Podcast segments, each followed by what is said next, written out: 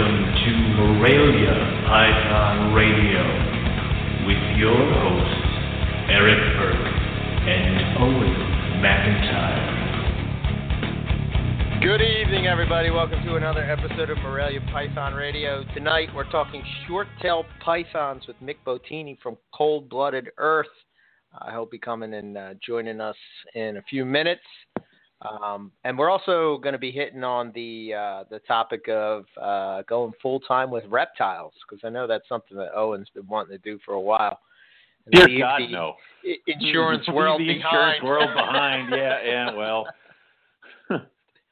yes and no. you know, I again, I don't think I have the you know courage to do that, and uh, more props to people like uh, Nick who do do it. Uh, you know, you're clearly braver than I am. So, probably Yeah. also more more more you know on top of your finances. I just spend money like an idiot. So yeah, I wouldn't. yeah, I guess you have to be super tight with everything when you're uh, when you're doing that because no, no more, no more random snake show pickups. I mean, you can't do that. Yeah, that was a question that I was going to ask them. Like you know, especially when you're doing a, you know uh, a specific uh, you know uh, I guess you would call them a complex uh, short tail python. Um, Yeah, yeah, yeah. I would. I mean, complex of pythons. now. I don't Yeah. know. um, yeah, so if you had those, uh, you know, you have to be very critical about what you're bringing in because I would imagine that you have uh, X amount of money set aside for new projects and, and reinvesting into your into your uh, into your business and like you wouldn't be able to just like pick something up to see if you like it and try it out. You Well, know what I mean? Like you might. Well, here's the thing: is you might, but now everything is weighed on it, where it's like you're you're, you're selling the animals, you're breeding the animals, and now the choice bec- comes between furthering a project that you already have established or picking up a new one. Which is going to be better for you financially? Which one's going to bring you more of, uh, you know, more babies to bring in? Do you take the risk? Like, if I were to do this full time, do you think I would waste cages on white lip pythons? Probably not. So, un- unless I got them, unless I got them to breed. I mean, like you know, it's not like the whole I can sit there and oh man, I hope they go. Oh, they didn't go. Oh well. It's like after a certain point, I got to call it quits because they're taking up cage space to animals that could breed for me and turn a profit. So Yeah. Yeah, I mean, uh, I mean, I would love to do it just from the aspect of just working with my animals all day. But on the flip side of that, it's like you know, I, Well, I you don't. know, here's- I, I, go ahead. good. Uh, No, I was- I said that like you know I, I'm gonna do it, but it'll be when I'm like. 70 and retired, and I'll drive around Yeah. snake shows on my little rascal scooter. we know You know. somebody that does that. Yep. We, yes, we do. Oh, that's funny. Yeah. Um, yeah. Uh, I uh, I don't know. Uh, I'm I'm curious to hear about it, and um, I was looking at his website. He has uh, he he's one of the few that actually have a website that's uh, up to date at www.com uh, site. Um, but uh, we're going to talk to him about he just put up a building, a snake building on his property. We'll talk about Oh, that, and then some of the projects what I that he's want. got going on. Yeah, we haven't talked short tails in a while, and uh, Nick's a good dude, so uh, we're going to talk about what he's got going on. So should be cool. What's And going on with you? have- oh, well, I mean, we have to have another short tail episode so that when I get all the things wrong uh, during Tinley, Matt can further scream at me for like, you know, you've had these people on multiple times and you still don't understand what the hell's going on here. And I'll be like, yeah, apparently. So yeah. Um, Oh, I was talking to Rob today, and um, he's working on the uh, five. Talking about saying things. Um, he's No. working on the no the six year sh- six year anniversary show, and mm, there's a there's a comment in there that uh, don't worry, I got zinger too, but there's a zinger for you that uh, is pretty funny. There's, dude, like again, I've told, I said this numerous times. I can't remember the bullshit that I've said. like Yeah. after a day, and the fact that Rob Stone remembers six years ago, I it, it, it's annoying actually. It's like you know, come on. Yeah, yeah. Well, you got to remember they relive. listen to what we say. We just say. I don't know why- I don't know why they do that. Listening to it, you know. I know it's Yeah, they're listening whatever. back. Um, let's see. Uh, So, what's going on with you? Anything new? Anything in the uh, Rogue Reptile new. Camp? uh, nothing new per se. I got a long list of stuff that I want to get done down in the snake room this weekend because we got that extra day of Monday. So, Oh, yeah. uh, yeah, bunch of racks and stuff that I want to get up and running, um, as well as uh, I want to start getting some for sale ads out there because I started realizing that I have a lot of babies still here. So, um, I got my IJs to eat. Uh, they both ate wonderfully and Nice. now are both in a shed. So um, I'm already doing better with them than I've ever done with any other IJ. So um, was it uh, a trick used, or they just went from just being they just went. They just went. I mean, uh, the granite had fed with Jason over at his place. The het granite had not. I got Mhm. them here. I kind of gave them a week to chill, and then I offered the food, and they both like uh, murdered it. Like they came flying out at it. So I'm like, all right then. So um, that was awesome, and I enjoyed that. Um, so then we'll just see how everything else goes. Uh, trying to get ready for the season because uh, little do you you know it's right here. It's right on us. We're about to be in September, which means you got 30 days before the cool down. Before I mean before the star starts, and then we're in October and it's over. So it's like, oh crap! I should really hammer out what the hell I'm doing over here. So yeah. Um, yeah, today it felt like fall, where yeah, at least in my opinion. But um, I think it's going to be like 100 degrees this weekend. So, Yeah. but today was wet, and it, I, I don't know. It just felt like fall here. But uh, Now, a question for you is that going into the season, this is your first season in your new house. mhm. And given what happened last year with the weather, where like we were running around in shorts at Christmas time, um, will you delay depending on what the weather outside's doing? I try to use that as a guide, uh, but Mhm. I think what I have, well, what I did not last year, but the year before, what I did is instead of dropping, like typically I would s- I would stop feeding at Halloween, and yes, um, I mean I would start cooling down at Halloween, but I would stop feeding in October first. But right. now what I'm going to do is I'm just going to stop feeding on Halloween and then start dropping the temps basically in November. I agree. Is what So- I'm probably going to end up doing is because a lot of times with December being so warm that it has been the past couple of years, it just would mean that you have you don't get the colder weather to drop everybody down until like January, February. So it's almost like what you want to do is kind of push it back where you know don't don't feed everybody throughout uh is feed everybody throughout October. Don't feed from November and then like I don't know Thanksgiving is now your date when you start dropping temps and stuff like that. Yeah, I think I think a way that I could possibly get around it because in my snake room I have um, a window. Mm-hmm. So I don't. I, again, like for me, I I I have normal temps during the day. At night, Right. where I drop the temps. So um, the thinking is is that I could open the window and maybe get the temps down because I really only shoot for hitting the bottom 70 um, because I'm not really doing anything that requires lower than that. So Yeah. my my lowest that I go currently is you know high 60s, 70 degrees, um, and everything seems to do pretty good, just as long as it can uh, get back up. Now I may have to. I don't know. That's a good question for uh, for Nick when he comes on because I still do have Mhm. some uh, some bloods and short tails. I don't I don't know if they can take See, to me, the trouble that I always had with them is they seem to be those snakes that are just like right in the Goldilocks zone.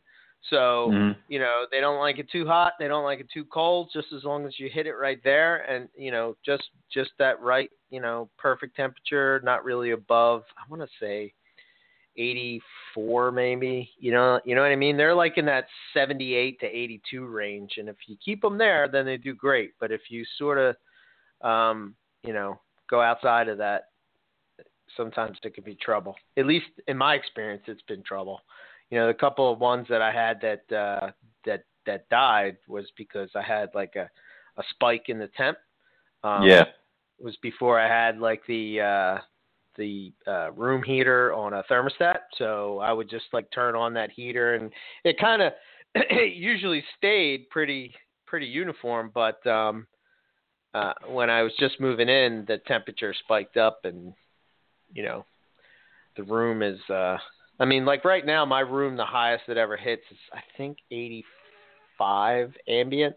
So Yeah. um I'm, I'm, I'm, it's one of those things where I used to just drop everybody down and then raise everybody up. So uh, I will do that, especially because now I have all the proper, you know, herb stats and all the wonderful little droppings and stuff that they can do.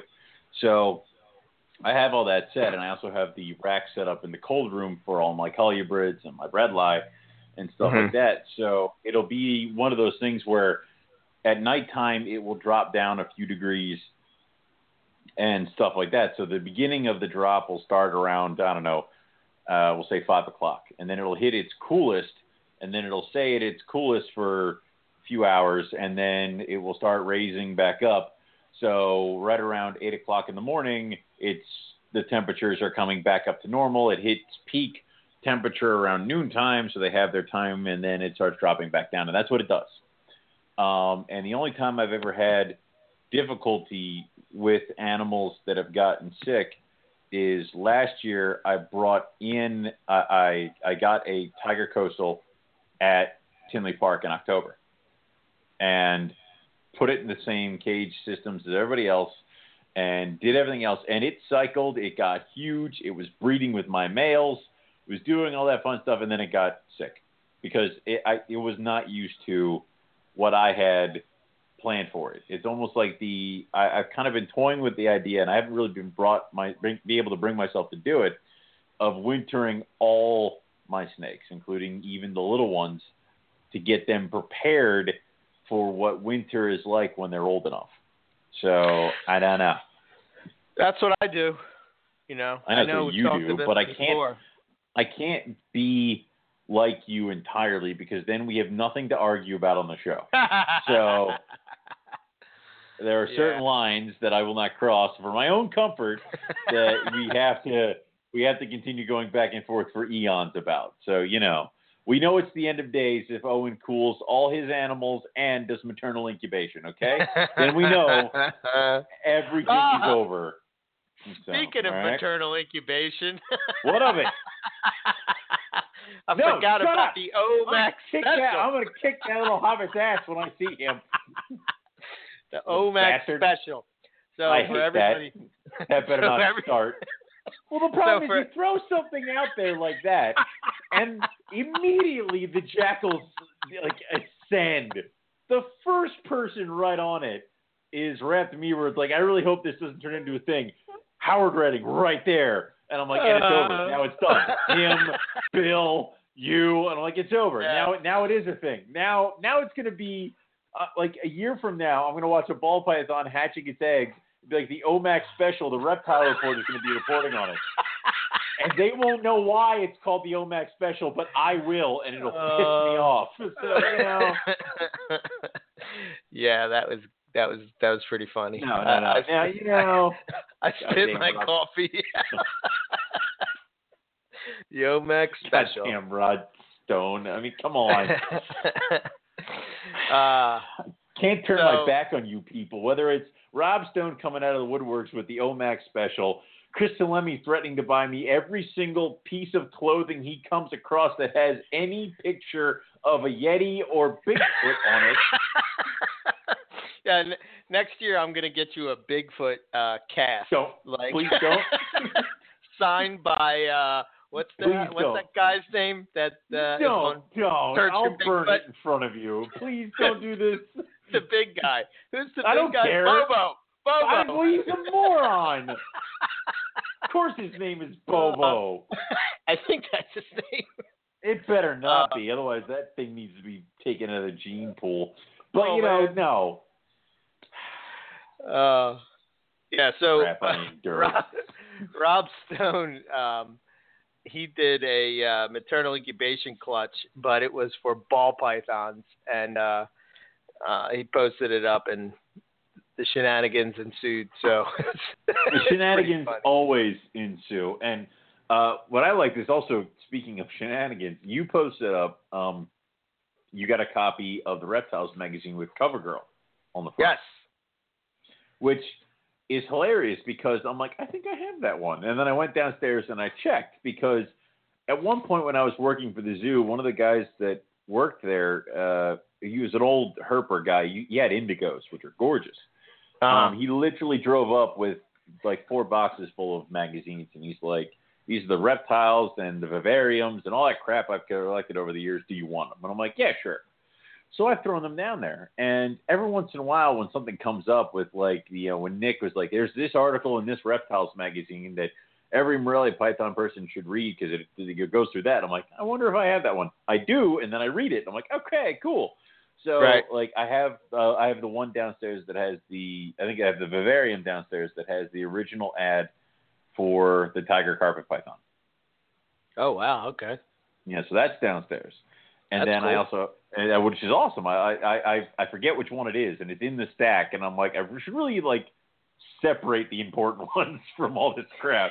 Yeah. So, and you mentioned CoverGirl, and I'm like, I wonder, and there it is. So it's cool when you think about that stuff because it's almost like this, those those things are important Morelia stuff. You know, CoverGirl and the CoverGirl line is because of all that, and then, like I said, that tiger ad is what brought tigers to the forefront. So, it's all that Yeah. cool stuff. there was um there was I, I've been lo- so I got this diamond.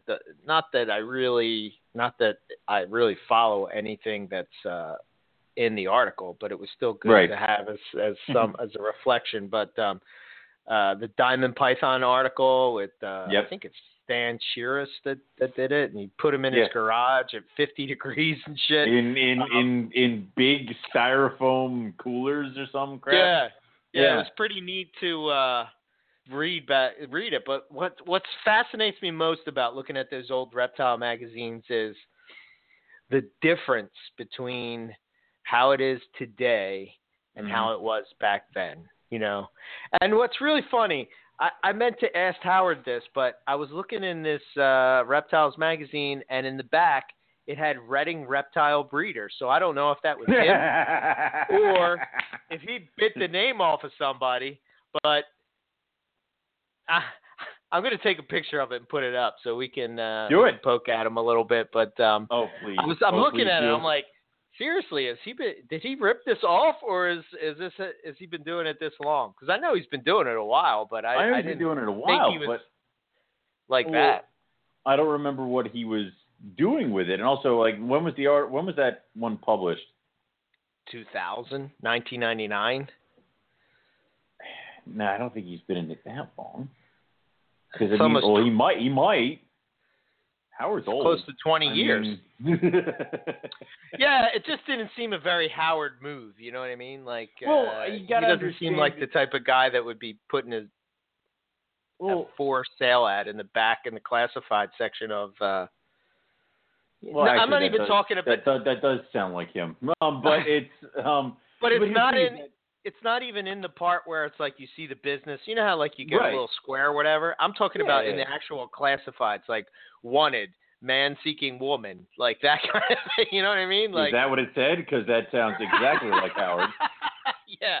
He would put that in a reptiles magazine, and now we don't even need to ask him anymore. I'll tell you. Yeah. yeah. But um, no, what what what um what could be because they need to start. Uh, I I kind of need to figure out when when Howard's collection started because I kind of thought that Howard and I were really in the Morelia game around the same time uh, with the building of the collections and stuff like that. But we Uh-huh. didn't start breeding until uh, probably around the same time, around the 2009, 2010 uh, That's what I thought. years.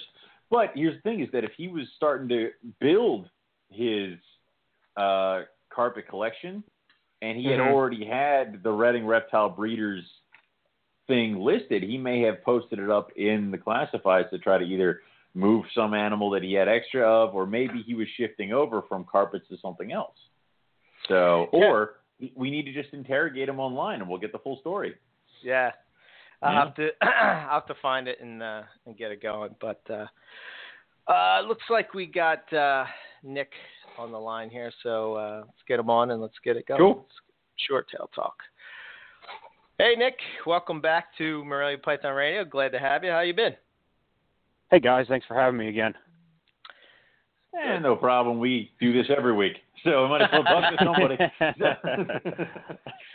Uh, exactly. Yeah, we haven't talked short tails in a while, and uh, I know some people needed their short tail fix, and you know you got some awesome, awesome projects going on. So uh, we figured we'd catch up with you and see what you got. So what, what's like the uh, maybe let's start there. Let's talk about some of the cool stuff that you hatched out from uh, 2017. Uh, I think uh, you know the best clutch for me was the VPI stripe line hypo to the Goldeneye, um, and that just threw really funky stuff. You know, I know you guys wanted to talk about the hypo gene, so um, might as well jump in and I'll give you my best shot at it. You know, Okay. like anything blood, anything blood python, it's kind of you know, there's no real straight rules with some of this stuff. It seems like you know, Uh-huh. and the more we get, the more we get into it, um, it seems you know questions pop up.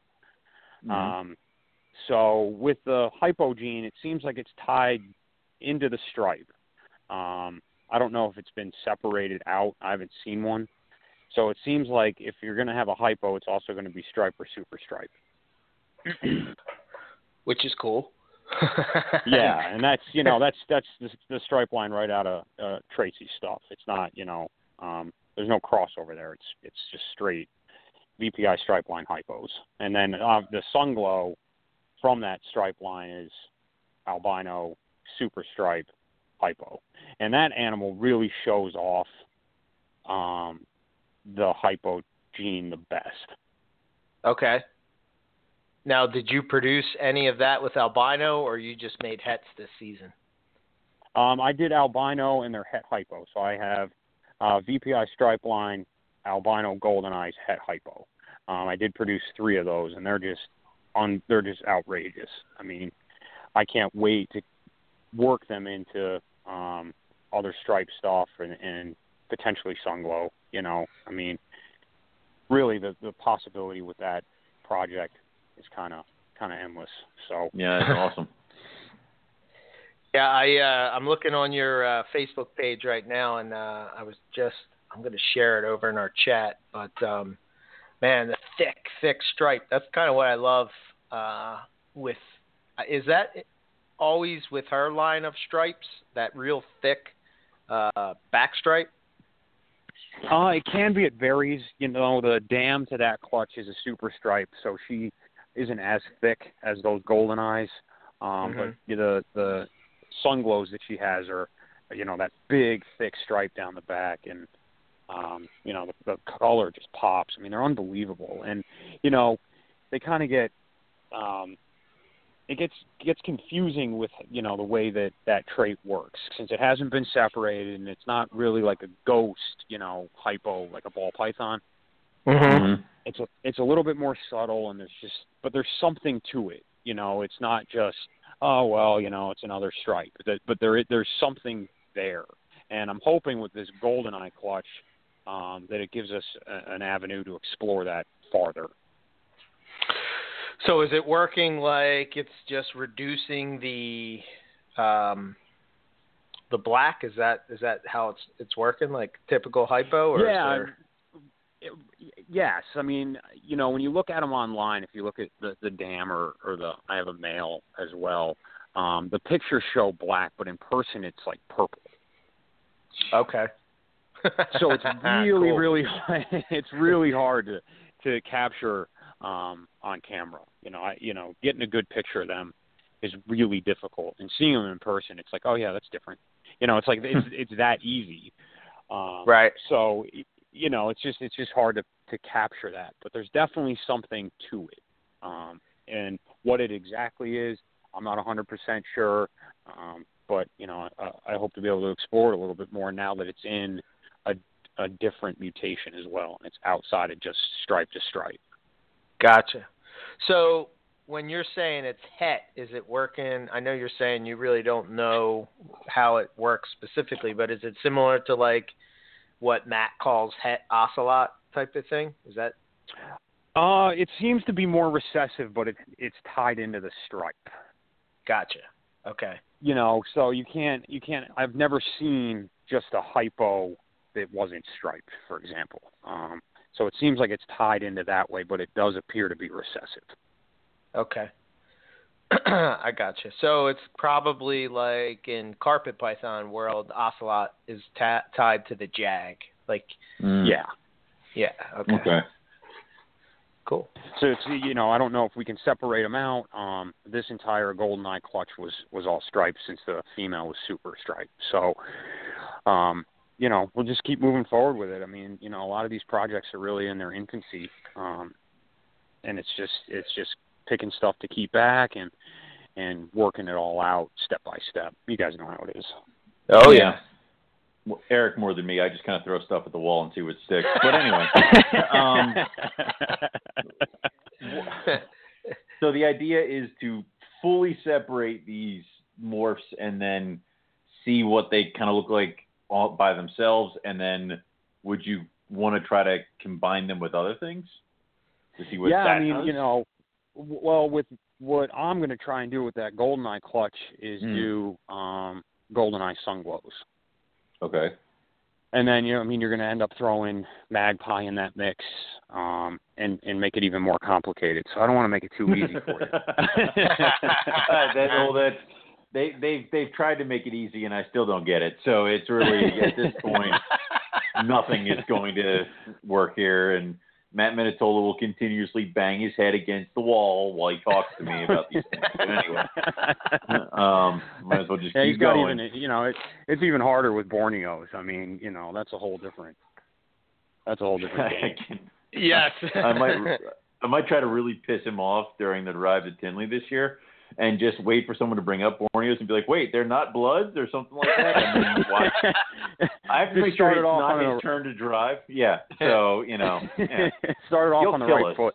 Yeah. Yeah. So, He's a pretty big guy too. oh, yeah, yeah, yeah. He'll never want to be behind me again at Hamburg. So, um, we'll have fun stuff. cool. All right. so that was a Uh, good one. And then uh, the pixel clutch that I did Yes. this year. Um, Oh, yes. really weird stuff. And Yeah. uh, there's probably two or three things going on based on the look of that clutch. Um, uh, but I have no idea where that stuff came from. is that the crazy looking like uh for a lack of a better thing to describe it like like almost like a pinstripe ball python like that real thin stripe that's that clutch right Yep, that was that clutch. So it was that that real yellow looking animal with the pinstripe, and yeah then two really high intense colored pixels, um, and then one with this just bizarre pattern. Um, a really weird golden eye was in that clutch, and then the two normals that hatched as well were just they're they're they're weird looking. You know, they're not they're not what you would expect out of a clutch like that. So I'll, I'm going to be holding all those back and seeing how those develop forward, and um, again, see if I can just play with it and figure out what's going on. right What would you call this thing? I mean, what what what would it be? Does it even have a name, or are you on the cusp of something brand new here? I think I'm on the cusp of something brand new there. Okay, Um, so and And I'm, obviously I, you I'm gotta. terrible at naming stuff, so I just, you know, I don't know. It's cool. I would give you some of my names, but I think but I think Matt would just hate me even more if we started naming stuff, and he'd have to like you know regurgitate like hippopotamus. So you know that's even hilarious. Like you know all that fun stuff, but um, that's awesome. And is it kind of a little frustrating when you're like, great, now I have to keep all of you. so you know it's kind of like that.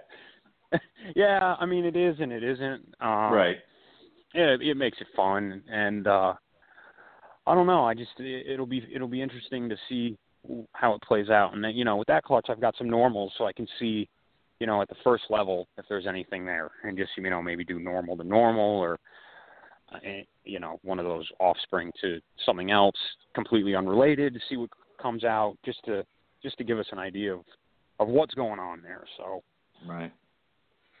Are are are they still bringing in uh, blood pythons with you know with possibilities of of having? I I don't see it as much, I guess, in the blood python world as like you would see it in the uh, uh, ball python because I mean carpets, forget it. We can't import nothing, but you know Yeah, you you guys guys can import anything. stuff. No, we don't get any fun.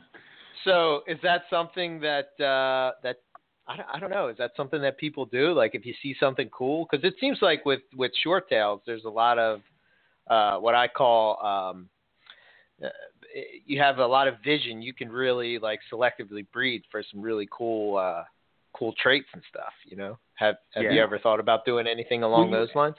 Ask him the Um, question you want to ask him. You know, Nick, do you like Dinker projects? Do you do Dinker projects? Are there Dinker projects in Blood Python? Will you just get to the point? Yeah. Just say it. Jesus, say it. I'm sure they're out there. Um, Right.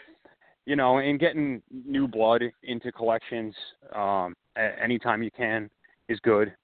Yep. Um, so you know, I'm all for people doing that. I don't see as many Mm. uh, Yeah, that's why I asked. stuff. I don't mean, really see it. Yeah. You don't see a ton of it. You know, you see some babies here and there will pop up, um, and they'll end up on you know a wholesaler's list or something.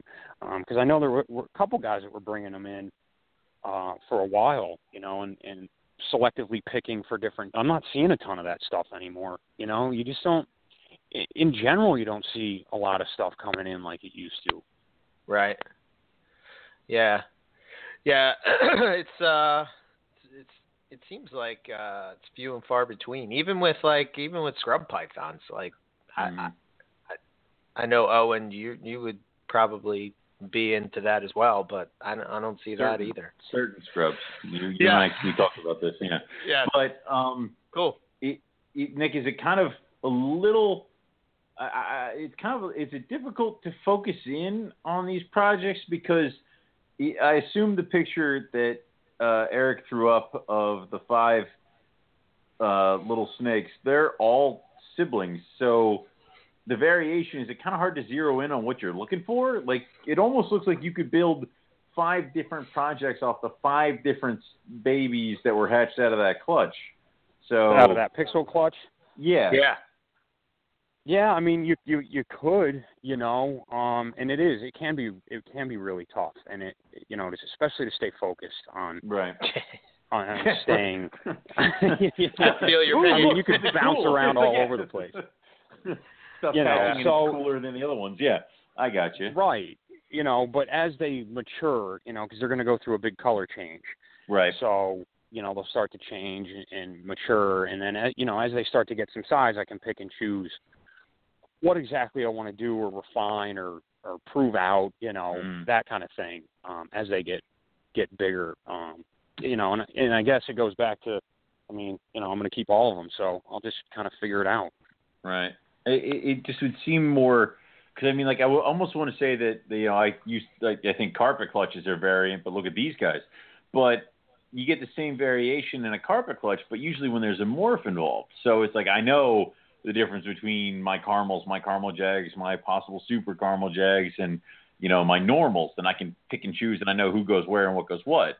And Yeah. they all kind of look a little bit different, but without the genetics kind of being hammered down, it, it almost like it means like it it almost makes everybody kind of important. So Yeah. it's I, I can see where that would be a little annoying or difficult to kind of weed out a little bit. yeah you know it's going to be it's going to be you know time consuming Mm-hmm. um in, in a long process i think you know it's not something that i you know i want to jump into and name right away and be like yeah this is a new thing or it's just you know one step at a time and, and we'll Yeah. figure out what's there and and Yeah. uh because you know i mean i know what the parents were Yeah. so it's like yes, there are there are pixels, and yes, this is a golden eye, even though it's strange looking, and and then it's you know the two curve balls, and you know uh, you know play with those. They are opposite sex, so um, you know I'll be able to know a little bit more probably two or three years, and then a little bit more after that. Um, you know, when when you get into some of these projects, a lot of the groundwork's been done. So if you look at what you know Keith McPeak had done with blood pythons up until he got out, it's like well he was doing all of that legwork, and then Right. you jump in and it's like you take this snake, you take that snake, and this is what you get. But it took him a long time to get there, and that stuff is still going on. Right. Yeah, people forget that stuff, you know. they want that Yeah, uh, like- instant gratification uh, nowadays. But cool. So, so what else did you have uh, from 2017?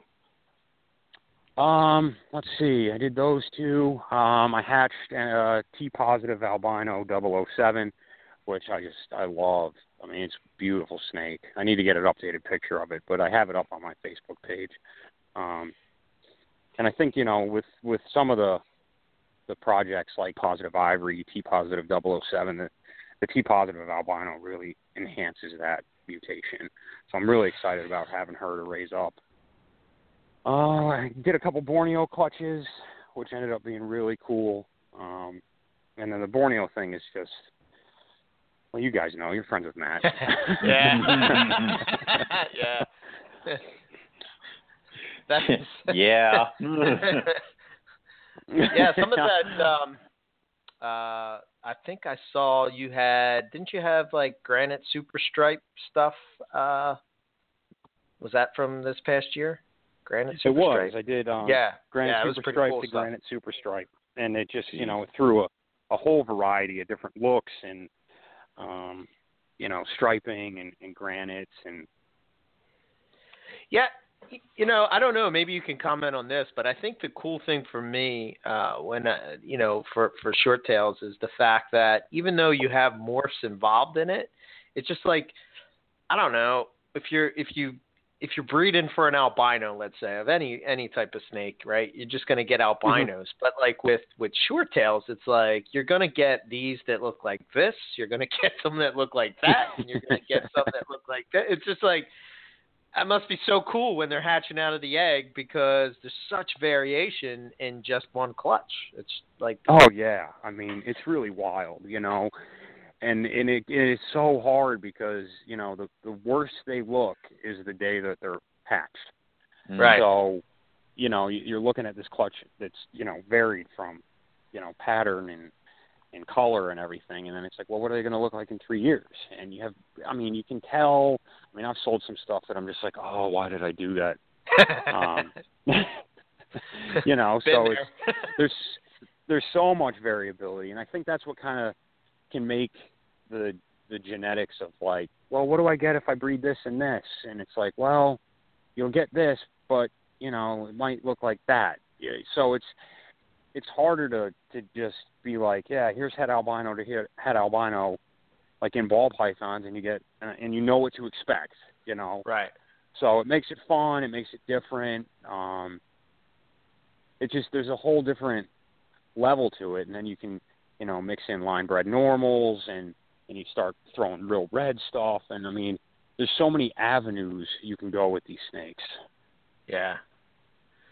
Yeah. I, it, so, like, I, well, here's a question: like, if you, if it, like, how do you even start a project? Like, I mean, because there's so many different things that it could throw. Like, how, how do you go about like picking a pair? Like, what's your process? Are you, are you just looking for phenotype to phenotype, or are you looking, I mean, bloodlines, or you know? Yeah, I mean you can go uh, you know any any way you want really. Um, you know, Kara uh, gave me some advice once that you know if the offspring don't have the potential to be better looking than their parents, then don't pair them. Um, Yep. you know, and I've really tried to I've really tried to take that to heart because then you're just you're elevating the species to the next level or trying Right. to. Mhm. Um, you know, instead of just being like, yeah, I got these two cool snakes, whatever, I don't really care. Um, you know when you when you approach them that way because they are so variable and so different. Um, I Right. think, you know, you end up with better results. Right. I would agree. I'm writing that down as you as you're saying it. If the offspring don't have the potential to be better than the adults, Don't pair. Don't pair them. don't don't Yeah. pair them. Yeah. that's, good- that's a good line. You know, Owen, I'm going to use that on some carpet people at some point. You'll probably piss a bunch of people off in the process, but that's all right. Oh yeah, yeah. I I That's right. smack you if if I'm Yeah. like, look at my pairing, and you start typing, you know, if the offspring, I I smack you. So I'm you know gonna that. copy that. I'm going to have that on like a automatic copy and paste, uh, ready to go. Copy paste, just have it there. Enter it throw over and out there. over again. Exactly. Yeah, that along with Cool. never know unless you talk to the breeder. Yeah, there you go. And that's all you So- need to get through half of what's that's posted on the carpet stuff. Yeah, right. So, how many? Like, how, well, so how many clutches did you do in 2017 in this past I year? did um nine. Nine. Ooh. Okay. Yep, I did nine of them. Um, I also had a small cla- uh, small clutch of um, um, Sumatran short tails or black bloods. Um, Yep. So I'm prob- probably going to hang on to them um, just because the clutch was small and I need them for myself. Um, and then They're mine. I also Yeah. I mean it's the best thing, right? You don't have to buy Oh it. yeah, trust me. Uh-huh. Um, and then I also did uh, GoldenEye to um, a line bred red. Uh, it was, it's called Red Bull line. Uh, Uh-huh, Al yeah. Brown. Al Brown developed that line, and um, those those GoldenEyes came out just unbelievable. Big fat stripes, just really pretty. And that's again, Yeah. it goes you know back into what um, you know. I mean, when you when you try and put parents together like that, it gives you a little bit more of an idea of what to expect. Um, and then, yeah, and then it's just you know I wanted to work more red into golden eyes, and I want to keep doing that. You know, because some of that just normal red stuff is, I mean, they're like the best snakes around. You know, no morphs, just just red. Yes, I would agree. Um, I have a I have a female um, from Matt that's just uh, just a red blood, and it's one of my favorites. just because it's just I mean, it's you know it's just there's nothing special is hard. They're hard to beat. Yeah, I mean Yeah. it's a red python, you know. Um, right. I mean, in some of those, you know, line bred reds like that sell for more money than morphs do, and, and the clutches sell out before they're even hatched. I mean, it's unbelievable. Yeah. Yeah, it seems like with those, there's a couple lines like uh, Martyr, the Red Bull. You know, all these lines are, are similar to like it seems like what I would say is like what they did with Jungle Carpets. You know, and like those Mhm. lines seem to command higher dollars and sell faster because they're just the potential to just keep it making them better and better. Just you know, Exactly. Seems- like you know, like those jungle carpets were just like highlighter yellow and jet black. Yeah, Mhm. yeah, exactly. And and this is this the same kind of thing, you know. So yeah, Kevin Martyr stuff is, I mean, but you know, and he always does these comparison pictures of babies to, you know, to sub-adult and adult, and it's just like, wow. I mean, they change as much as a green tree python does. I mean, it's unbelievable. Wow. Yeah, that's cool. So the you also did uh, caramel albino, right? Some options too, right? Uh, I did those last year. Last year. Okay. Yeah. Gotcha. Yeah, I did Yeah, those there's- last year. Um, and those are like, the, I mean, the best pet snake. They're a little bit smaller than a lot of your Uh-huh. other bloods, um, and they're they're absolutely gorgeous. They come out eating really well every time, and they're just Uh-huh. tame. I mean, they're just so tame. Cool. Yeah, I like them I a lot. love working they're, with those snakes. they're really cool. Yeah, uh, are they the? Uh, would you say that the Sumatrans are the underdog in the short tail world? Are they the ones that people seem to not be as excited about? Um, no, I mean, again, you No? know, some of those the really really dark ones are are a hot commodity right now. You know, the, Okay. the demand is high high for them. So, you know, again, those are fetching pretty good prices, just as quote unquote normal. So, um, you know, it, there's just not the morph variety in them that there is in Borneos and Reds. Gotcha. But the line, the line stuff is. I mean, it's hard to beat a black snake, a big, big, big black snake. That you know, I, I don't know. yeah, with you know orange eyes. I mean, they're wild. Yeah. it's uh, yeah, that's pretty cool. Um, cool. I don't know. Owen, you want to jump in there at all? Well, where you at? I mean, uh, I'm I'm right I'm right here. I'm listening. All right. You told me to listen to this crap, so I'm listening. I mean, yeah, there's oh, Jesus. Um, but so what do you have? I mean, I I know we were talking before the show started that Eric and I are kind of staring down the 18 season. Uh, hmm what do you got planned for the 18 season? Are you going to repeat some of the pairings that you did in 17, or are you the kind of Um, breeder that is like, we did it, now don't do it again for five more years? So, well, you know, blood pythons kind of dictate that themselves. I try to not do females back to back. okay. Uh, you know, it, take, it just takes a big toll on them, and they don't seem to do well long term if you're breeding them often like that. You know, I like to do every other year. So I'll probably mix it up some. You know, I've got some some matrix head albino stuff that I've been raising up. Um, I've got this really pretty striped animal that I I produced going on three years now um, from my stripe line to that BPI stripe line hypo. And she's just unbelievable. There's a picture floating around on my Facebook of her with a, a, a nice 007, and it's just a really cool contrast picture. So I'm hoping she'll be up to size, but I'm not exactly sure what I'm going to do yet, even though the breeding season's only about a month away. So Good, I'm not alone. so, yeah. So when do you start breeding? When do you Yeah. do? you- When when's your time? I time? usually Do you have- start. Um, yeah, I usually start November, end of November. Last year I started early because we had that hurricane come through. Mhm. okay. Um, and it, like the you know October sometime, and uh, I usually pair with weather systems. So Okay. this was it, this was a big one. Um, so I just I threw stuff together kind of early, but you know I got I got clutches early and then I got clutches late. It kind of it, you know it just varies, but I, usually right, right around Thanksgiving weekend is normally when I'll pair stuff up. okay. Okay. Yeah, before the show, Owen and I were talking about. um, I didn't think that there was a need to drop them as cold as some other pythons. Um, is that accurate, or I mean, Yeah, I mean Are- in general, I mean you can, you can keep them cooler than most pythons anyway. You know, Mhm. basking spot 84, 85 degrees is all they need. Anything hotter than that, they, they start to get angry. Yes, Yeah. they do. Yeah.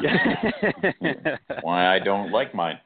So why I sent it to Matt. So yeah, you know, once you start bumping up in temperature like that, they'll they'll let you know real quick that they're unhappy. yeah.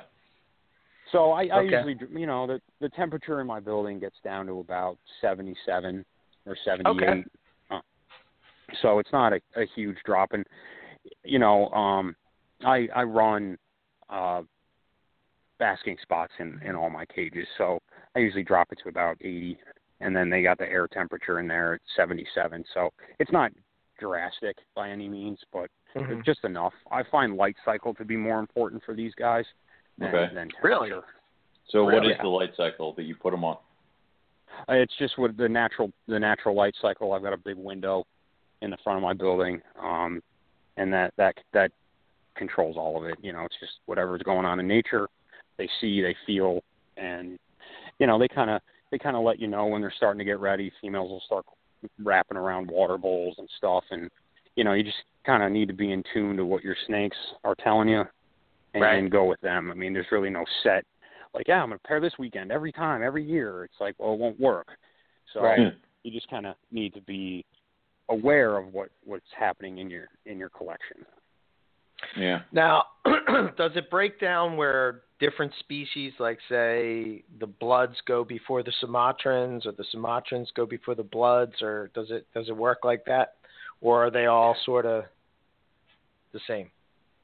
They're, from what I've noticed, they're all the same.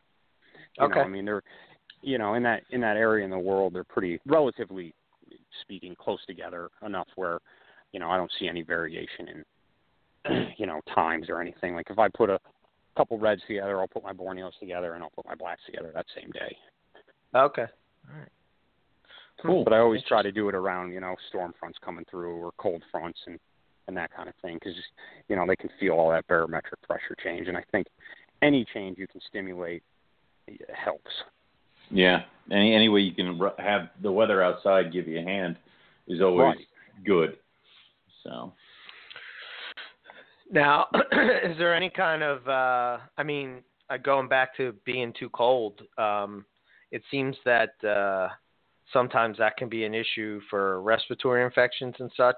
You you definitely don't want to keep these guys wet and cold, right? I mean, that's a that's a recipe for That's, disaster. that's no good, right? Yeah. yeah. Yeah, you know, there's um I think in one of Greg Maxwell's books he talks about the difference between wetness and air humidity. You know, Mhm. just because it's wet doesn't mean that it's humid. Right. Right. Um and and that's kind of the what you're going for. Like I don't keep my cages soaking wet. Um relative humidity is is much more important.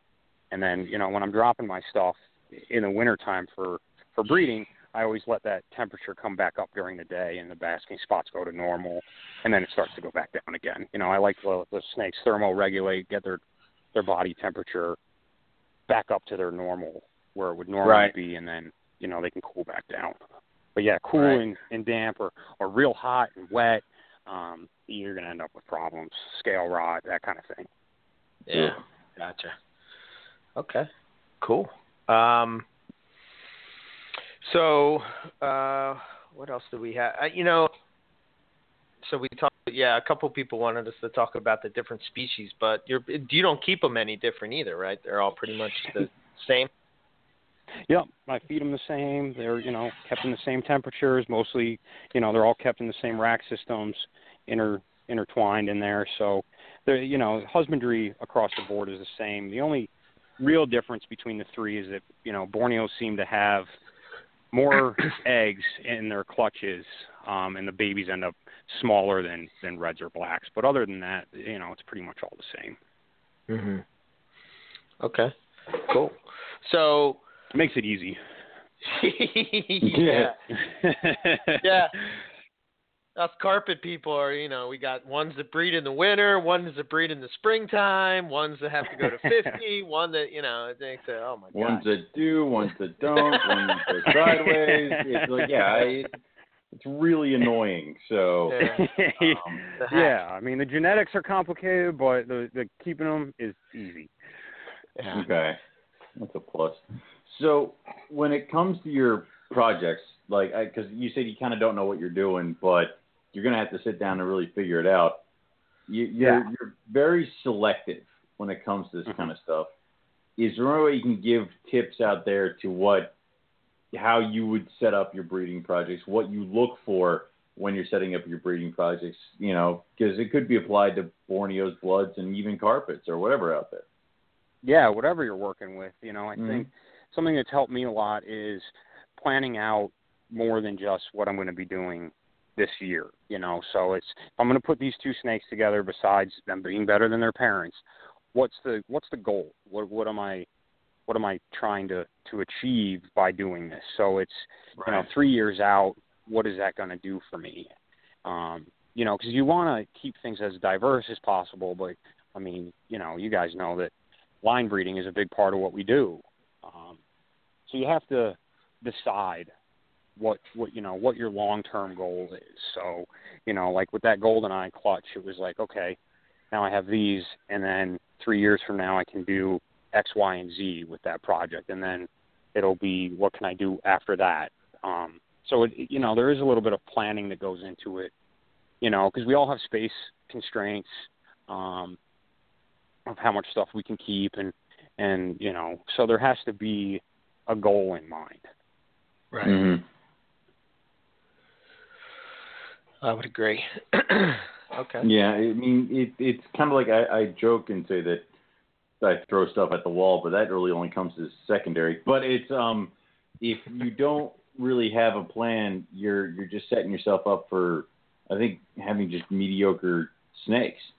You know, you're Yeah. gonna just you're gonna because you're it, realistically, it's almost like if someone were to tell me that they picked up two normal coastals from like a dealer table and they were going Right. to breed them to make more normal coastals.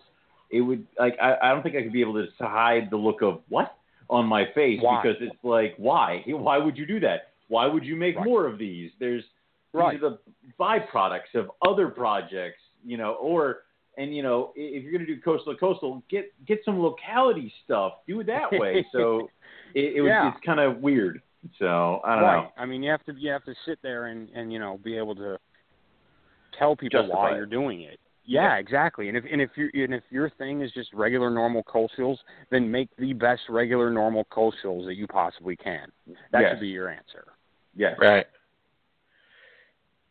Yeah. Man, I'm- from the I'm right just- people. I'm just flipping through your Facebook page, looking at some of this. Oh my God, man, you got some awesome stuff. That is for sure. What is that? So you just What is want to send the check over to Nick and have him just fill Yeah, in the numbers. Um, yeah, yeah. That's fine. That's a blank check. What's the? Uh, yeah, there you go.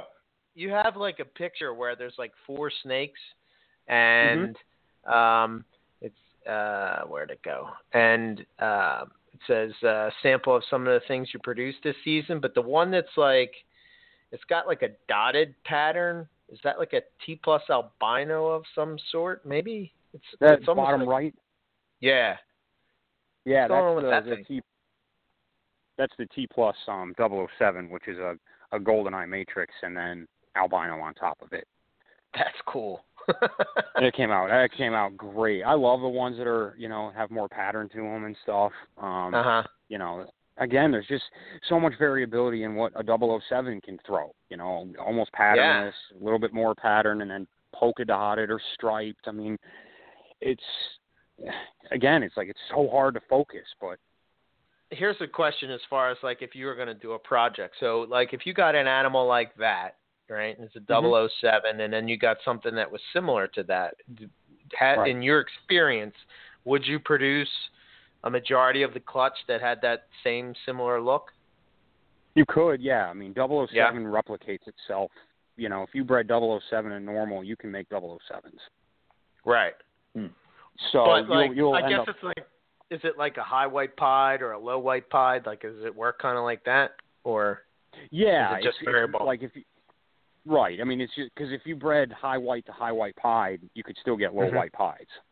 Right, So it is, okay. yeah. You're going to see stuff like that. So if you did, you know, a spotted 007 like that, you're going to get a, a variety of looks to it. right? Okay. And you know, again, that's just in my limited experience of producing them. You know, I've produced double Sure. 007s probably three years now, but that's what I've seen. Okay. All right. That's uh yeah, it's almost like so that that gene is uh incomplete dominant, right? And then Right. um but on top of that, you you could potentially take that and and do a selective breeding project with that, you know. I I would Mhm. imagine if you keep breeding it, eventually you would kind of go along the lines of probably producing stuff pretty consistently. I would think. Yep. And you know, but Yeah. like you could do stuff that it ends up being cleaner and cleaner. You know, some of them kind of get um, like black flecking and and a little bit darker. Uh, you could probably breed that out or breed it in depending on what you like. So yeah, you Right. could definitely you know selectively breed for whatever look you like. And and when people are looking for snakes, you know, and they're like, oh, which one, you know, which one from this clutch should I get? You know, my answer always is, well, which one do you like? Because you're going to be cleaning it and feeding it. It doesn't matter what I like. You have to put up with it. Yeah, that, that's how Yeah. this works. Yeah. Yeah, exactly. I mean, it, it's all about what you like, you know, because you're going to be putting the work in. So, um, you know, with bloods, there's just so many routes you can go. There's really something for for anybody, any palate, really. Yeah, and it seems like it's at the infancy of like combining these traits together. I mean, like it seems like that uh the more and more each season comes, we see crazier and crazier stuff that's uh popping out, and I, I'm sure it's just going to keep going from here because there's quite a number of morphs. I mean, just in the blood pythons themselves, right? I mean, there's probably like what, Yeah, twelve, ten, maybe more. yeah. I was thinking ten, twelve. You know, Yeah. Um, but yeah, it's it's really amazing. You know, every year does seem to get better and better and throw different things. I mean, Lon produced those white lightnings Um, Oh yeah. Which are- which are just I mean that's not what I thought was going to hatch at all, and they're unbelievable. You Yeah. know, so it's not like it, the blood python field is dominated by a few big breeders. I mean, it's anybody can get in the mix and, and, and start doing stuff, which makes it really fun. Right. Is the popularity of uh, short tails um, uh, increasing um, in, rise, in your yeah. opinion of what you've seen? I sure It hope se- so. Now that I'm doing this full time. God, I hope so. Yeah. Well, I don't know. It seems Well, like people no, are, it seems like they're moving away from the big snakes, and I've always said with bloods you get or short tails you get that whole big snake in a smaller package type of feel. Yeah, I think they are gaining in popularity. You know, the, the exposure's been really good for them. Um, Uh-huh. You know, they're not they're not going to be your first pet snake. You know, I I wouldn't be like, hey, here, little kid, have this blood python.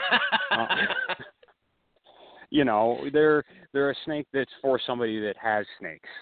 Um, gotcha. and that and that brings a different level of interest in, in, in somebody that's really into it, um, wh- which makes selling them really fun. You know, Right. because it's you know you, you have somebody that's into the hobby and, and interested in those snakes and and what they provide because they are different and you have to Mhm. have a little bit of experience with them. You know, a little bit because their their husbandry requirements are a little bit different and um, some of them can be testy. I mean, I'm sure you guys know. Um, Yep. Okay.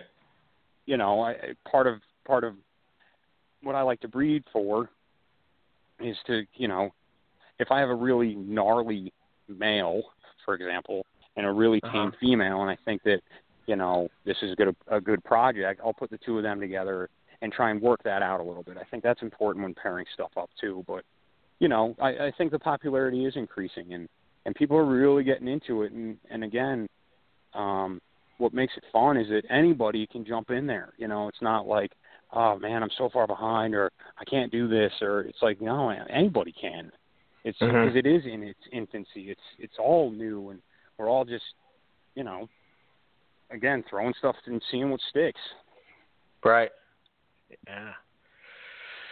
Oh man, I'm just I'm still flipping through, man. I'm just I'm like uh, I'm like whoo. I don't know what to talk about next because there's so many cool things. Like, uh, man, some some really awesome snakes. I'll throw uh, I, I will throw that out there so that everybody wants to check out what, what I'm talking about. Uh, go over and check out Cold Blooded Earth on uh, Facebook, and you also have a website, coldbloodedearth.com. But um, the pictures that I'm looking at on Cold Blooded Earth Facebook is uh, is pretty pretty stellar. Um, so you did mention about the whole full time thing. So Yeah. I'm, I'm curious to How's pick your that brain with going? that. How, Yeah. well, I mean, uh, you know, Justin, you were in you were a zookeeper, right? I was. Yeah. Yeah. Okay. Um. So you so you know what that's all about. It's it, you had the well, the problem is that I I had the reptile uh, I was head of the reptile section in my zoo. So it was dealing with the reptiles, but as the head of the reptiles, I didn't really do too much of the work after a while. I had Right. my peons and I pointed and they did stuff. But I also had to do the educational programs and I had to do also I had a certain group of uh, the babies that I was dealing with at the same time. So yeah, I understand, but it was like up at four to get to the zoo by five thirty uh, to make sure that the kangaroo that I was toting around with me got its bottle to make sure I had everything set for when my staff arrived at around like six, so we could go over all the stuff that we needed to get done, do all that stuff. I had to leave to do all that. Yeah, but you're it was a packed day of stuff. Yeah, I didn't get out of there till like midnight some nights, one a.m. Yeah. I mean, So you know, yeah. it's, it's really intense, and I was one of those peons that you were talking about. Yes. So. You know hey, I loved my peons. I even told them that. so, as I called them peons. So yeah, it was great. So you know, I mean, uh, it, you know, it, it's an incredible job, um, and, and I really enjoyed it, and I, I gained a lot. But it just, it, you know, for me, um, in the last couple of seasons, um, Mhm. so I needed to to make a decision, and and I wanted to be able to to do this full time, you know, since I was a little kid, you know, and watching Dave and Tracy Barker hatch Super Tiger retics on Nat Geo or whatever. Um, it was like, man, that's what I want to do. I've always wanted that. So you know, I got to the place where I felt comfortable giving it a go. You know, I mean, no career move is like, yeah, this is going to be great without any risk. It's just, you know, I figured I would give it a try now at this point in my life. Um, feel comfortable with it. Uh, I, I like the direction of of the where the industry is going. Um, you know, if you talk to cage manufacturers and stuff, they can't keep up. So, Yeah. you know, it, it's there. It's just you know, it's changing, and like anything, um, you know. So I I put a building up, and and uh, I figured I would give it a shot, and man, I've never been happier. Nice. So, So- did you? Oh, go ahead, Owen. I was gonna say, so so take us through a day, or like, are you like up at eight, down in the snake room, cleaning tubs, making sure you got everything going, or is it like you you have a you have a certain amount of chores you try to get done in the room every day? Do you just spend one whole day in there and then kind of just try to take good pictures the rest of the week? Because I know that's got to be tough with baby bloods. So Yeah, you know, the picture the picture thing definitely takes some time. Um, yeah, And I got a, a little trick for those the pictures for little little baby blood pythons too. Um, but you know, I, I try and do something in there every single day, um, Right. or you know, do some website work. It, it took me a long time to to get through all the you know regulation stuff and and get my my taxes in order and and all that stuff to get the business actually going. So if you're thinking about doing it full time, an accountant is really helpful. hmm Gotcha. You know, Yeah. you, you I know, will see he- where yeah, that 'cause would he- be. yeah, you know, to put you in compliance with all the all the stuff and and you know, now that that's done and it's all automated now, but you know, just having that resource um was really helpful. So I'm really, you know, I haven't been out of the the zoo business long, so I'm still just figuring it out for myself and um you know, trying to keep up with the website and um you know, just th- those kind of things and and now I can spend a bit more time um figuring out the, the future and, and how this is all going to work out and and uh and and it just gives me more time to actually think about it and not just do it um like as an afterthought or or on the weekends Right. and it's like oh I got to go clean snakes after I clean snakes all week like I don't feel that way you know hmm so it's, That's it's good. awesome. You know and if it if it doesn't work out I can you know always go back to work so Well, I think with uh, you know, I mean, you have awesome animals, and it seems like you have the passion that you know to drive it. So I, I, it seems like you'll be successful, in, in my opinion. But like, I think for all of us and probably all the listeners, for everybody, it's it's like a dream job. But like taking that step is the, you know what I mean? yeah you know I mean I Good for you, man. into- You got the balls to do it, but or I'm just dumb. well, either, well, time will tell. But right. have you looked at your collection in any kind of a different light? Are you sitting there going like that one that you were totally fine that that one animal that you were totally fine with sitting around doing nothing, not breeding? Are you looking at that one now going, you're a cage space right now, and I need producers, not someone who's just going to be lazy and sit here. No, um, I haven't gotten there. You know, where I'm at right now is I'm just I'm looking at my animals every my especially my hatchlings every day, going through them, and you know it seems like every week I add holdback to another one. Um, Hmm. that that's kind of where I am. It's like I want That's dangerous. Yeah. I just want to build on it um, and see, you know, if I can. And I have no problem holding holding on to animals for a while until I can sell them, you know, a year or more. Um, I think if you can set yourself up that way, long term, um, to do it full time, you're better off. You know, if you feel like, oh, I got all these snakes taking up all this room, and I and I got to dump them, I got to dump them. Well, it doesn't help anybody, and it certainly doesn't help you. Um, Right. So it's kind of you know it's one of those things that that that's kind of been my approach. Um again it's still young i mean but that's how i had been doing it for a long time. And you know i'm i'm going to stick doing that. Um you know i don't not looking at them like oh this is a waste or cuz you know that snake could go next year if i sold it for somebody else and do something incredible. So you know, True. working with animals is always, you know, it can always be a a coin toss, and and you just there's no guarantees in this business, um, and that's something you have to know when you're going into it too. So, it, you know, for me, it, what I can do again long term, I think, helps a lot. You know, personally, it's one of those things that I just have to slow myself down, take everything a day at a time, and and do it that way instead of, you know, thinking three months from now. It's like, oh, you get crazy, but you just have to take it slow, take it one step at a time, and and and that's what I've been trying to do. With um, with with the short tail pythons in particular, are you?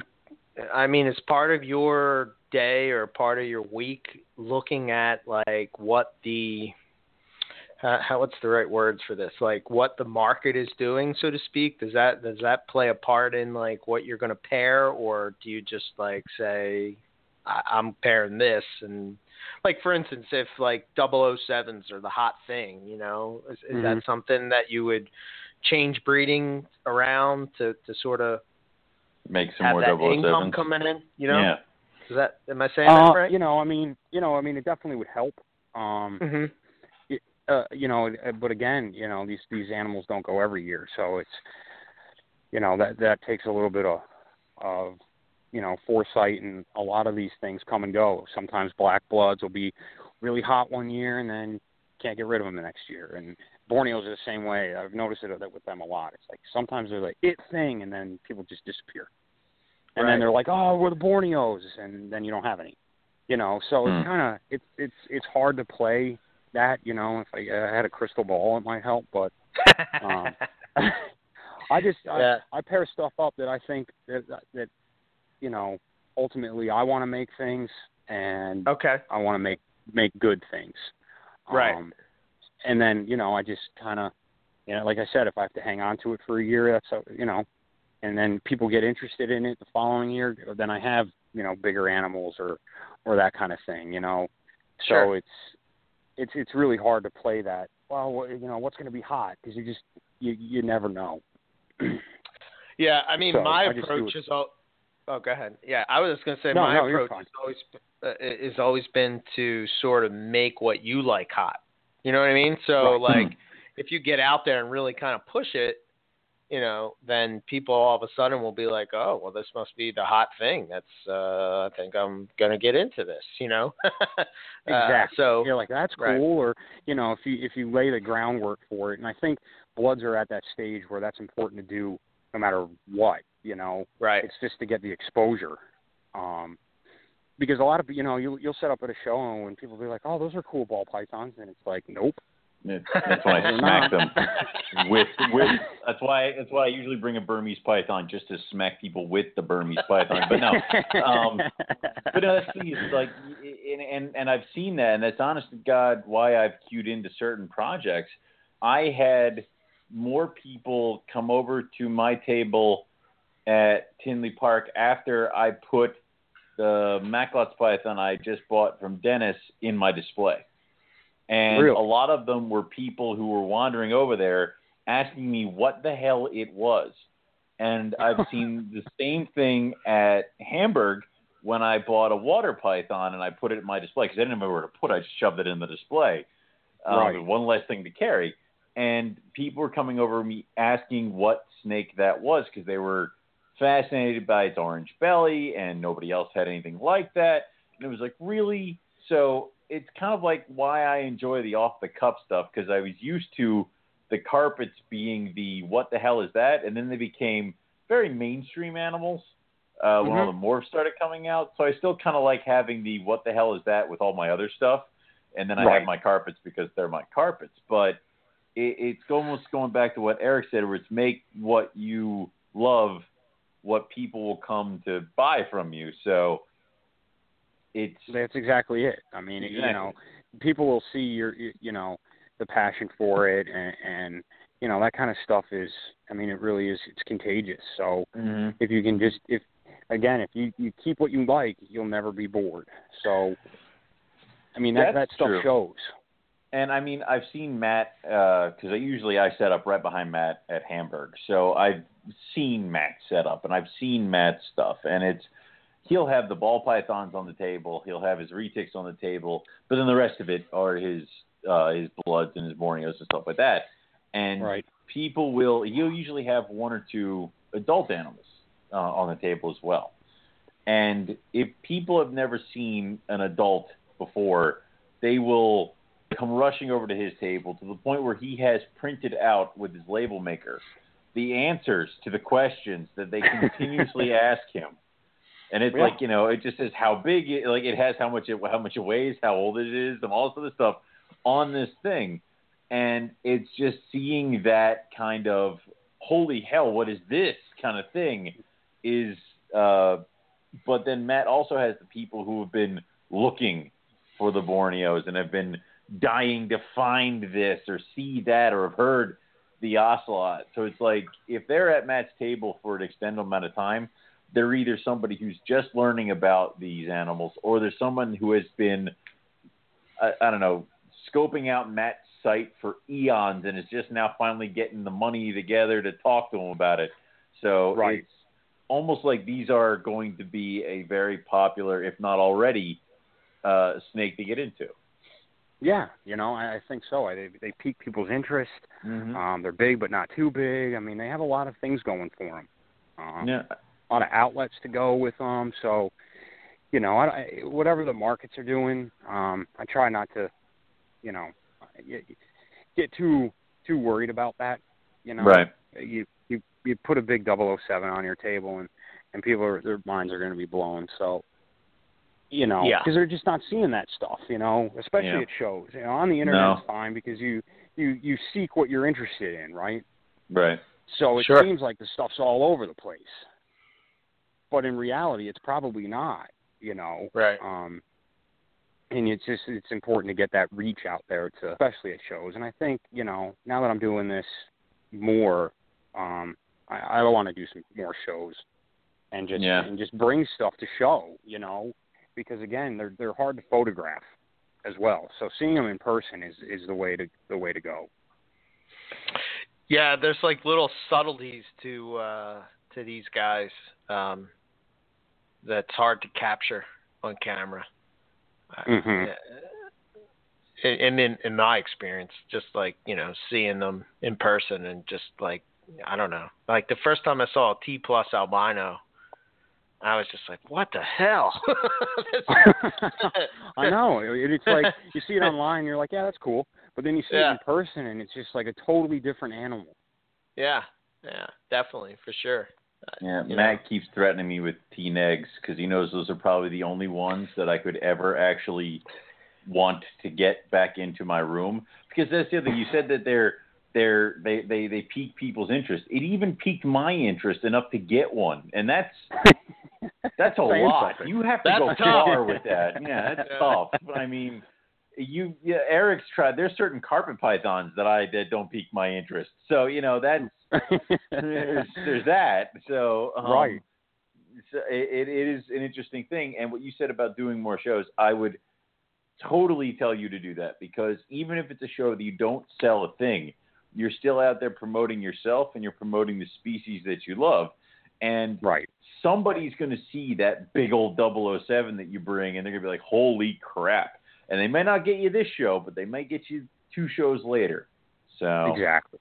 yeah, You know, I think the the show thing, um, definitely. I mean, they're, you know, they've changed.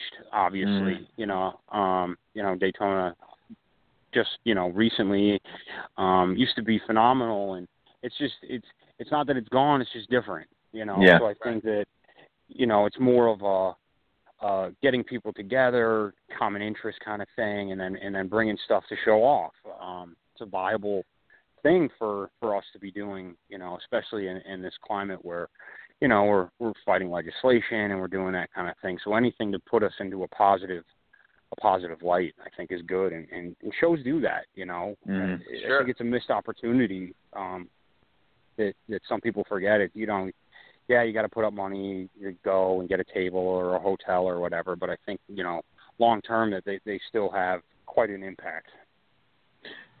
True, and and you know it's almost like y- you also should have Like Nick, you should just like crash whatever carpet fest is near you, and just like kick in the door and be like, "I'm the blood guy. Every carpet fest needs one." So yeah, just do that. Um, and like, that, like, hey guys, don't throw me out. It's cool. exactly, they they probably won't. I'm, I'm, I, I think not.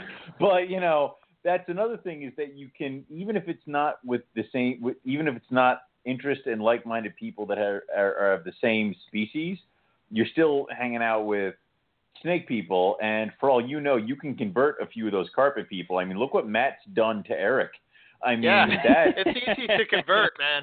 it is. I mean, you know, Matt Matt brought him downstairs, shoved the freaking blood in his hand, and then Eric walked away with twelve. I mean, like you know, that's how that, that was happened. it. Yeah, that was it. so I would rec. I, I I think you should get involved with that kind of stuff, and then you know, the only show that I think uh, uh, is worth the extended travel uh, is Tinley Park, and of course Yeah. that is again. I will sit at Tinley Park and I will not sell a damn thing, and I will believe that the amount of money that I've spent was still totally worth it because Right. it is a miniature vacation. I get to hang out with my friends, and I get to promote the species, and hopefully don't go even more broke with going home with a bunch of new animals. So that is well, that's what it's it all goes. about. Yeah, Yeah. yeah, yeah, yeah, yeah. So uh, I would I would love to see you kind of get involved with that kind of stuff too, and just kind of you know go to those carpet fests and because we're you're in Florida, right, Nick? South Carolina. South Carolina, eh, close enough. So you can go to you can go to Close you can enough. Go to Eden. Yeah, you can go to Yeah. Eden, but yeah, yeah, it's yeah, fine. you know. Yeah. fine. the, it's the middle of the East Coast, or you know. Shut like- up. but Uh, yeah, you know, now that I- I've got that time, the the time to put in to do that kind of stuff, I'm looking forward to getting back out there because I used to do, you know, White Plains and, Oh, uh, you know, I went I went to yeah, Really? long time ago. Yeah, Yeah. I I lived in New York. Um, Oh, okay. So I did Well, White- that makes more sense. Okay. Yeah, yeah, you know, Why would that you was- drive from South Carolina to New York? I just love it. Yeah. uh, you know, so I did that show a lot and did Daytona for three or four years in a row, um, and, and that kind of thing. I did, Ha- you know, I've been to Hamburg and and all that stuff when I lived up there and everything. Um, and then I just didn't have the time to do to do that stuff. You know, Yeah. it was, you know, working full time and then you know taking care of a, a decent sized collection of snakes. Pretty much, that was It's it. like having so, two jobs. Yeah. yeah, you know, and that's how I felt too. So uh, you know that that definitely kind of helped me uh, push me to that that next level there. But I'm I'm looking forward to doing that stuff. Once I get this first year under my belt and see where I'm at and how I'm doing, I'm I'm hoping next year to be able to at least make it to Tinley. You- You have to. It's Awesome. the only show Eric actually deems worthy enough to vend. Listen, man. I'm just not going to Hamburg. It's. Uh, I'm just saying. I'm just saying. I'm just. There's no point. Like what? I'm not. I don't know. Anyway, you just want me to say it, right? You just want me I, I to do. say that Yes. the show sucks. Is that what you Yes, want me to yes, say? that's what. That's what. I, that's all I wanted. That's all I want. All right, That's it's all I out want. there. The show Thank sucks. Thank you. you said it twice. Yeah. Well, no, it's just that it's because when I show up places and Eric is not, I'm always questioned of where he is, and it's like I, we're not, we don't come as a pair. It's like he's so, and what happens the most is Hamburg. It's like how Eric's not here. No, he's not. Well, he's working. So yeah. Everybody, yeah, everybody should understand that I, I work in retail. So in Yes. retail, there's no such thing as weekends. You know what I mean? No, so they're very few right. and far between. I, I'm just not taking my day off and going up to to, especially in like June and August. Like, come on, man! It's like 300 degrees in that barn. You don't even go in August. I I didn't. know? I took the entire summer off, and it's been weird. Like it's been so weird that it's like the the next show that I'm actually breaking out my stuff for wasn't for several months, and I'm like, oh, well, I guess I'll feed babies. So yeah, I Yeah, and I, I I, don't mean, know. If the, Yeah, I was gonna say, Nick, I don't even know if you go through this with short tails and stuff, but the the other thing that drives me crazy is like, you know, you'll have a, you know, uh, I think it was. Well, I wasn't there for this one, but this is the only example I can think of off the top of my head. But you know, it's like this lightning line jungle, which is like a it's Oh, like oh, a very rare line of jungle in the U.S. Right? And the guy walks up, and it's like it's it's priced maybe a hundred dollars more than the Jobbers jungle carpets that you don't even know if they're like real jungle carpets. And he walks up, They're and they're brown. like, "Oh, uh, it's a hundred dollars cheaper over there. Get the hell away from me, man! Like, like if yeah, you just want to buy that cheaper that. one, yeah. If you want to buy the Yeah. cheaper shit, then go buy it. But don't, don't you know? This is what it is. But- but I yeah, like I don't, I don't care. Then go buy it. I'm not. I- I'm yeah. like, great. Like, oh, oh, I'm bidding on one in an auction right now. How much is yours? I'm like, I can't compete with that. See you. No, but Yeah, I've seen exactly. it go bad the other way. I've seen one guy talk Matt Mendotola's ear off about a red for like 20 minutes, then go over to a jobber's table, buy said like uh, one over there for that was like a hundred bucks cheaper, and then come back the next show and tell him, oh yeah, it died. Well, no shit, it did. So yeah, you know, of that- course. And now you've wasted that money, and now you're going to end up buying the one from Matt anyway. And holy crap, that one's doing phenomenal. There several shows later, it's Yeah. almost Yeah. I the mean, nerve to look it- surprised. It's like, all right, Yeah. You're right. It's like you're definitely going to get what you pay for, and and you know, look, I mean, you know, free market's going to be the free market, and that stuff's always going to exist. But you know, people that really put the time into it, like you guys and stuff, I mean, the the quality is not even close. I No. it's not Yeah. even close. no, Yeah, and, and and and that's what's funny is when you sit like my Jags next to somebody else's Jags, and it's like, well, th- there you go, and that's that's your point. So Yeah, Right, it would be and- like it, it would be like looking at a Borneo. Uh, the only person I can think of that that does this would be like the Ben Siegel auction, right? And they put up Mhm, a Borneo, and it's like, uh, uh, yeah, okay, okay, but you know, look at these guys' Borneos. Look at if you these, want yeah. real deal, you know what I mean? Like, or or look at this guy's Reds or Sumatrans or whatever. You know, it's I don't know. And then you're going to get that that that support with the sale too. You know, I mean, yes, the, the the wealth of knowledge that some of these people have. I mean, you you can't get that from a jobber or somebody that's just you know selling them like they sell paper products. It's it's not the same. You're not going to get that that support of, of for the care of that animal. You know, for its life or the breeding advice or anything that that you know people who've been doing it for a long time can offer you for free. yeah, yeah. exactly, yeah, and, and, and that's the funniest thing because I mean I I was uh, I was listening to one of the jobbers at Hamburg sell a baby green tree python, Mhm. and he was like, I do not have any kind of uh, guarantee, life guarantee, blah blah blah blah blah. You know, like any other animal, if it died, I would replace it, but not these things. You need to understand. And I'm like, and this person's still going to hand over the money, like, and they're still counting it out. And I'm like, are you serious? I called Buddy Buscemi at like 11:30 at night because the green tree he had raised for a year and a half before giving to me refused to eat once, and he talked me down off the ledge. So you know that was, and that's the way And- that worked. He got Yeah, me back a couple of years ago because he called me about a diamond python. So that's how it works. So Right.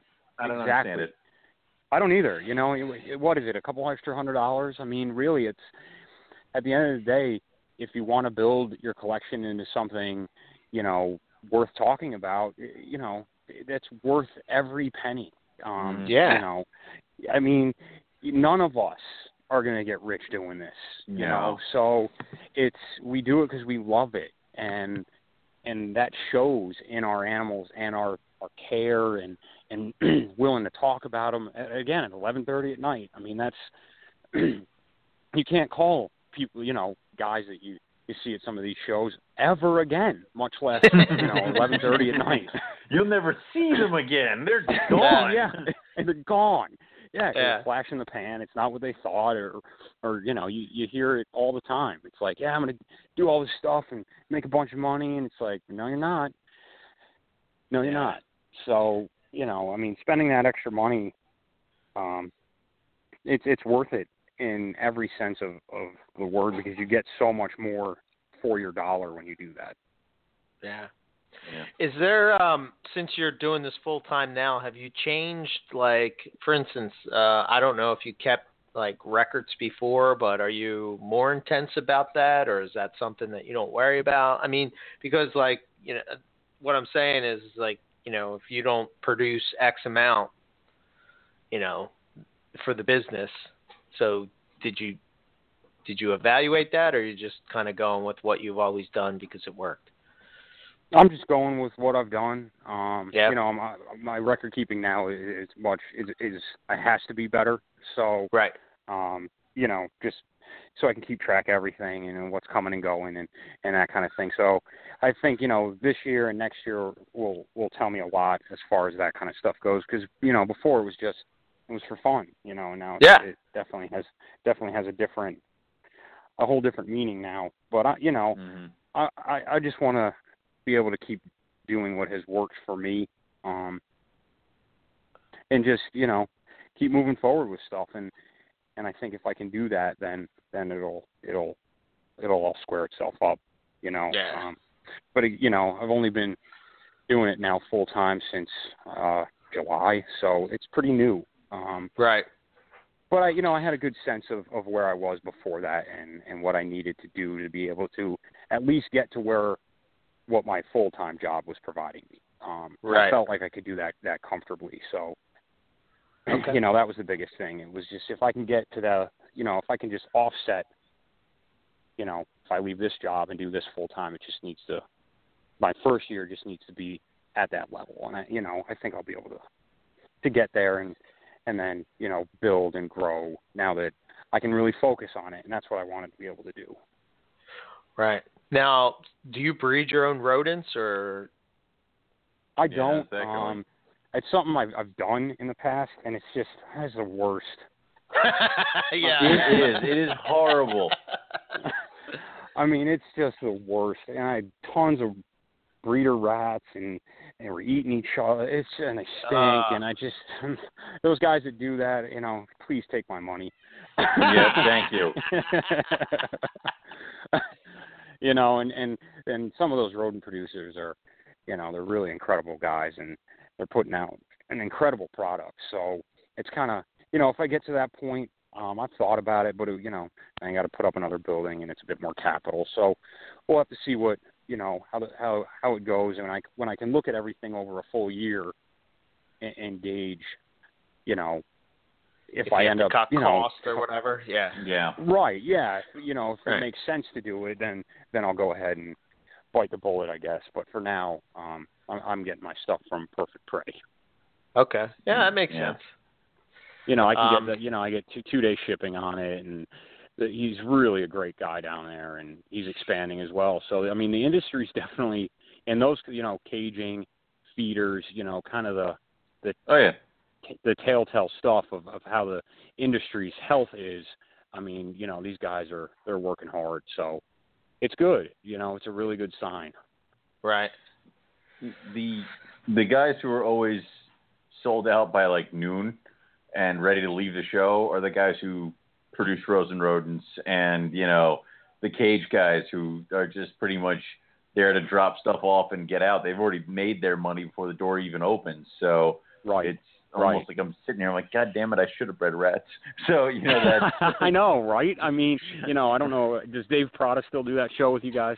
yeah, yeah, yeah, yeah, yeah, yeah. Yeah, I mean, you know, he's cool he's the guy I always got my stuff from, and Well, yeah, he used to yeah, he used to bring live rodents to my house and everything. So, you know, I if if you're gonna spend the money, spend the money with those guys for sure.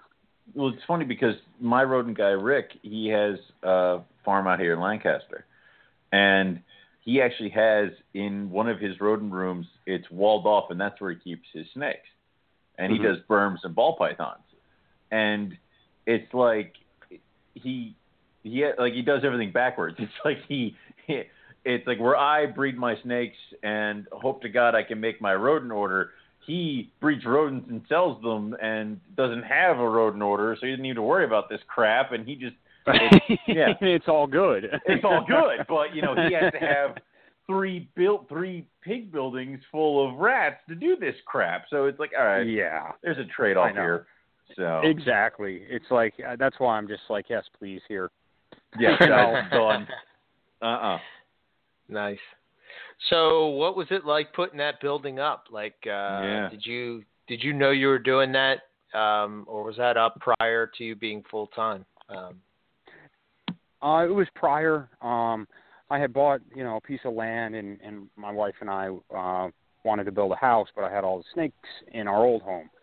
Um, so it wasn't it wasn't going to be that easy to sell it. um, so what I ended up doing was I put the building up. Uh, it was finished last September. Uh, moved all the snakes out here, and then we ended up selling our house in two days. So, you know, that made a big difference. And and I, you know, I wanted them out of the house anyway. Um, Right. and you know I was just talking it over uh with Tracy one day and she was like, "Yeah, just, you know, just bite the bullet and do it and put it up and you know, you'll be so much happier." And she was, you know, I mean, you're going to listen when she speaks. So I did Yeah. and she was right. And um you know, When I was going through the process of it, I was talking to Kara and Ryan Norris about it cuz you know, he's built a few and he's a, a you know, a general contractor and walked me through some of the important things. And you know, um, he's known me for a long time, so it was good to just bounce ideas off of him and and get an idea of what uh, my eye would like, what you know works, you know, efficiently and and that kind of thing. Because you know, I've never done something like that before, so it was good to get to get advice from from a di- bunch of different people about it. Because I always had them in an extra bedroom or the basement or that kind of thing. So right. Mhm. So, what would be the advice that you would share that uh, if somebody was was thinking about doing that? Like, what was maybe two of the most important things to think about? Um, well, um, a generator first. Yes. there you go. Okay. Smart. The generator first, um, because if you try and, and go in after the fact, you're going to spend a lot more money.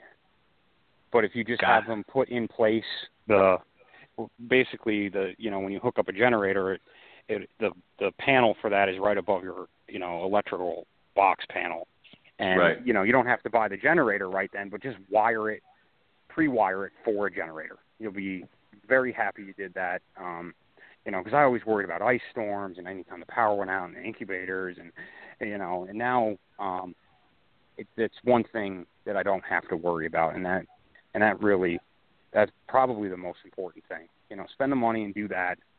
Um, and then you know you got to think about your climate. And in South Carolina here, we don't really get too cold. You know, there's a, you know we get some nights into the 20s, but it warms back up into the day into the 50s. So, you know, I was able to put up a pole building with a concrete floor. Um, Mhm. You know, so your climate's really going to depend on on what you can do. Gotcha. You know, so if you're you know the, you guys up north, it's going to be a little bit. You know, you'll- you'll have to do a little bit more than than I had to do. But yeah, generator Right. for sure. Um, and then you know, just again, you know, the the ease of cleaning it. You know, I ended up putting an epoxy floor down, um, and that kind of thing. It, you know, I mean, you're really just trying to keep it stable, the temperature stable, and being able to keep it clean is a Okay. another big thing. You know, and then you know everybody says go bigger, um, but you know, you, you, it depends on what you have in your in, what you can spend on it. So, you know, Right. I mean, that's that's going to be the limiting factor. But you know, you can you can do it without it breaking the bank. Sure. Yeah, I would think so. Um, cool. So, did did you go? I mean, do you have room to expand, or are you sort of like where you're at? No, I can um I can expand still inside the building, and the building Cool. I put up um actually has the ability to add on to it. Um, Nice. without Oh, nice. to do a big, yeah, you know, it's you just take a couple metal walls off, and I can keep going backwards um, and, and expand it that way, which makes these metal pole buildings a, a nice way to do it. And even up up there, you guys could probably do it. Um, you know, even though your winters are a bit more. I mean, you could you could do electric heat your Yeah. floors and that kind of stuff. I mean, you know, the the how, how far it's come um, doing projects like this, it wasn't bad. And uh, you know, again, plenty of outlets. You know, that's a big thing. Um, Yes. You know, if you think you have enough, add two more. Mhm. yep. you know that kind of stuff and you're always going to be like, oh man, I wish I would have done that. I mean, that's just that's always going to happen. But Sure. you know, de- definitely talking to somebody that's in construction and and or in construction and herps um, is even better. You know, Ryan was definitely a big asset for me when I was building this thing. Right. Very cool.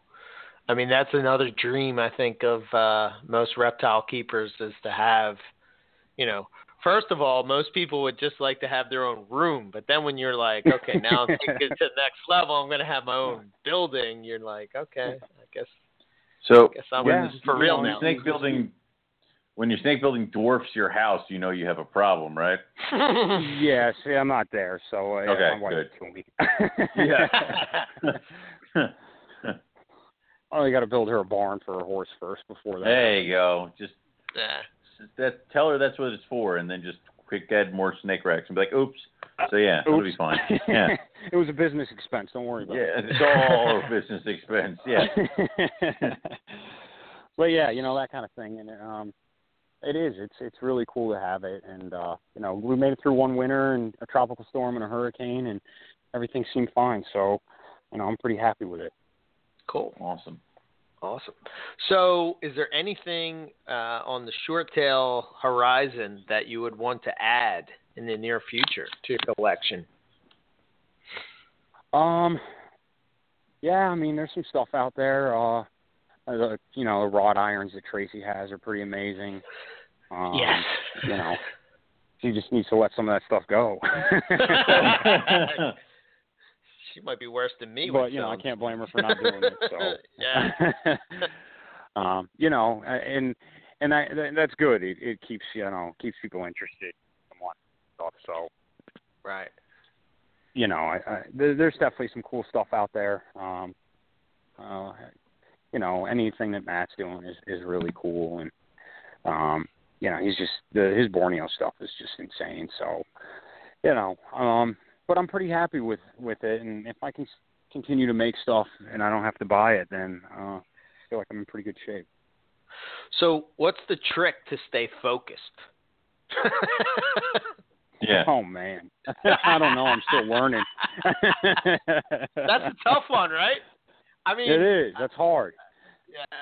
I- I mean, you must see cool stuff, and you're like, uh, you know, I mean, for me, the struggle is always like as being uh, EB Morelia, Morelia Python Radio. The focus has always been Morelia, but then, you know, Right. as time goes on, you start to see, wow, that's pretty cool. Oh, wow, that's pretty Oh, cool. I know. you know, yeah, you know, and I used to keep a lot of different stuff. You know, Timors, Right. olives, green trees. I, I had a pretty diverse collection for a long time. Um, but I just realized that it's hard to do um, a lot of different species in a little group of them. So if you're just doing 1.1 or 1.2 of a Uh-huh. bunch of different things, like you guys said, I mean, you you have stuff that's breeding when it's cool and it's fall or it's summer or whatever. You know, Right. right? that definitely makes it more complicated. Um, so when I decided to focus on these three species, um, you know, there's just so much to do with them. I didn't feel like I was pigeonholing myself, you know. So Gotcha. it's you know, I, I see stuff all the time, and I mean, I had Timor pythons that I sold like two years ago because I just love messing with those snakes, but it's like, oh no, I can't do that. I can't. so you Yeah. know, I would love to get back into black phase white lips and and those kind of things, but so hard to to really be successful and and trying to do too much. You know what I mean? Mhm. Yeah. Yeah. yeah, it's definitely uh especially if I would imagine it it's especially if you're doing it full time because, you know, I mean, if Owen and I miss a clutch, Eh, it is what it whatever. is, you know what I mean? But Right. like if Right. you're doing it full time, you're like, you know, you have to be really focused in on on on that kind of thing. Huh. Yeah, exactly. And and it's you know that's worked for me staying focused with this this group of snakes because I can keep the, the entire building in the right temperature parameters and and all that stuff. So when it comes to breeding and everything, it it's easier to just do that with those three. And again, it's you know it's still three species of snakes that are Yeah. incredibly you know varied and, and different looking and stuff. So it's Mhm. not you know like I, I don't feel like I'm stuck. You know. Oh hell no! I mean, yeah. I mean, just in one in one clutch, you got the you know tons of Got all that different stuff, yeah. You know? Right. So- So you know, and and that's uh, again what what piques my interest with these guys. So, I mean, yeah, I would love to get into small monitors and stuff, but it's just I can't. it's just like, all right, Nick, nope, get off the you know the internet now. Let's uh, Right. Run away. Yeah, no, no. Yep. Stop. Yep. Yeah, it makes it difficult for. I, I mean, me and Owen have talked about it many times, where you know we're talking to to different people and they're keeping different things, and like when you're talking to them, they're excited about it, so you get excited about it, and you start seeing what they're doing, and you know, and you and you're like, what the hell? This is cool. I got to get it. You know, no, no, no, no, no. I have to. I have to stay in the lane. Stay in the lane. You know. yeah, exactly. Stay in your lane. Because yeah, it's, that stuff's like it's infectious. It's like, oh man, it's so cool. I want to, I want to jump in that. But you know, that person's probably done that for five years. You know, and Yeah. it's one of those things that yeah, it looks easy, but then you get into it and you're like, oh, what am I doing? Yeah, exactly. I've done that a few times. Then it's just Me like, too. nah, I made a mistake. yeah. I made Yeah, a this you- mistake. isn't good. he gets it, and then he's excited for like a week, and then he's like, "Yeah, I hate these things." The Cresties were one that like they rode, they were at the Well- top, and then they were get the hell out of my house so fast it was ridiculous.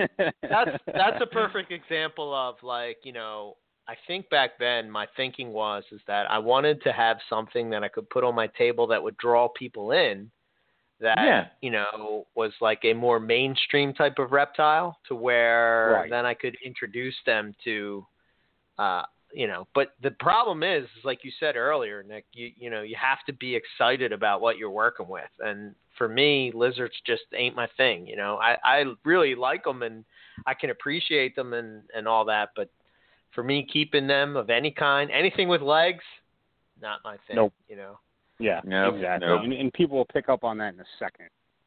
Yeah, yeah, they're mm. not going to want to buy it from me. You know, they're going to want to buy Yeah, it from like, somebody yeah. that's super excited about it. You know. Exactly. Exactly. So key there is just to keep what you're what you're passionate about, and the rest of it'll come. Yeah. So um, I was checking out your website, which is very nice, by the way. Um, Thank I, you. I was I was really impressed with that. I think you did a great job, and and I really like the whole blog thing that you got going on. But one of them that stood out to me that maybe you could talk uh, just a little bit about it was um, keeping snakes in racks, and uh, you know why you can't have bioactive substrate for adult. You said short-tailed pythons, but I'm going to go as far as saying like uh, you know pythons in general. Um, what about your thoughts? What's your thoughts?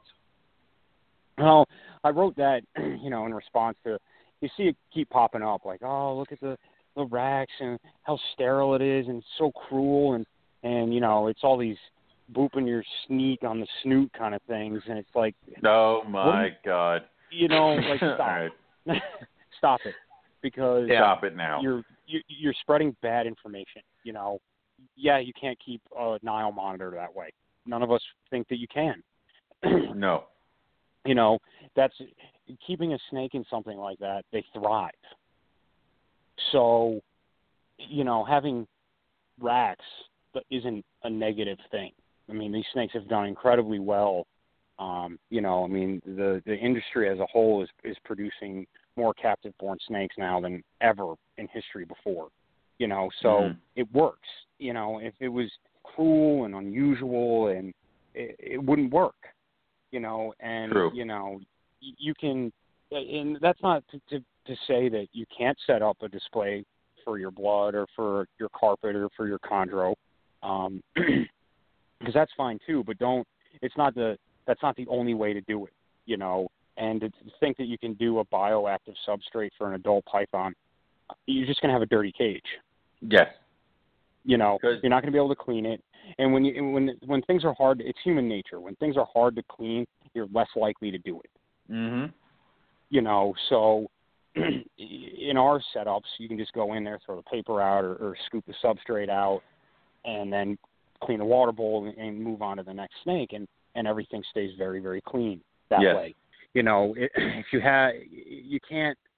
There's not enough, you know, pill bugs in the world that you're going to get in your in your four by two foot cage to break down the amount of of you know urate and fecal matter that these snakes produce. I mean, Right. eh, you you, know you're just not you're never going to be able to do that and and to have that information be spread and unchecked and just said because you know they think that they can that they have one snake and they know better than you eh, i i wanted to say something about it you know um Right. a lot of us are keeping snakes now that you couldn't keep 10 years ago successfully Right. Um, Because of all this stuff. Yeah. Right, and and we're always learning and changing. I mean, mo- most things don't stay, you know, static. You know, Uh, Sure. we're always changing temperatures, or there's a new cage manufacturer putting out a better product, or you know, you're getting your temperatures right. Um, it, there's there's so many aspects of this that change over time as we learn, and and that's always the goal. But to to, to sit there and say that, you know, racks are bad and, and abusive and I wish people didn't keep snakes and it's not like it's a puppy mill. You know what I mean? Mhm. I mean, Sure. Well, s- And I mean, I've had people comment at shows when they're in the displays that that's too cramped. I'm like, actually, they're having the time of their lives because they like that cramped in kind of nice place. And I heat my rat my display cases, so like everybody's just like all my all my snakes are asleep. Like during the show, they're all staring in a corner. They're all curled up, and I'm like, they don't know what the hell's happening right now. They're they're conked out. We're gonna go home. Right. They're gonna do the same thing. So right, no stress. There's no Yeah. stress. I mean, put a put a baby blood python in a big elaborate cage and you'll end up with a dead snake. lose its mind. But it's, I mean, like, because right now I have uh, mangrove monitors and Nile monitors right now, Right. and they have bioactive substrate, Mhm. but their bioactive substrate is so packed. I don't even think it little pill bugs. I think I have freaking like dermestid beetles or something. They're huge. I don't know what the hell they are, but even them, even they have problems keeping up with the cage stuff. The only saving grace is, is that if you give a monitor lizard a water bowl big enough for them That's to it. position themselves over, that's where they're going to do all their bathroom business. So basically, Yep. I have to change out this soup of disgusting monitor shit a few times a week. But That's the worst smell. it is Oh, it's terrible. And it's in my Terrible. living room, and I hate it. Ah.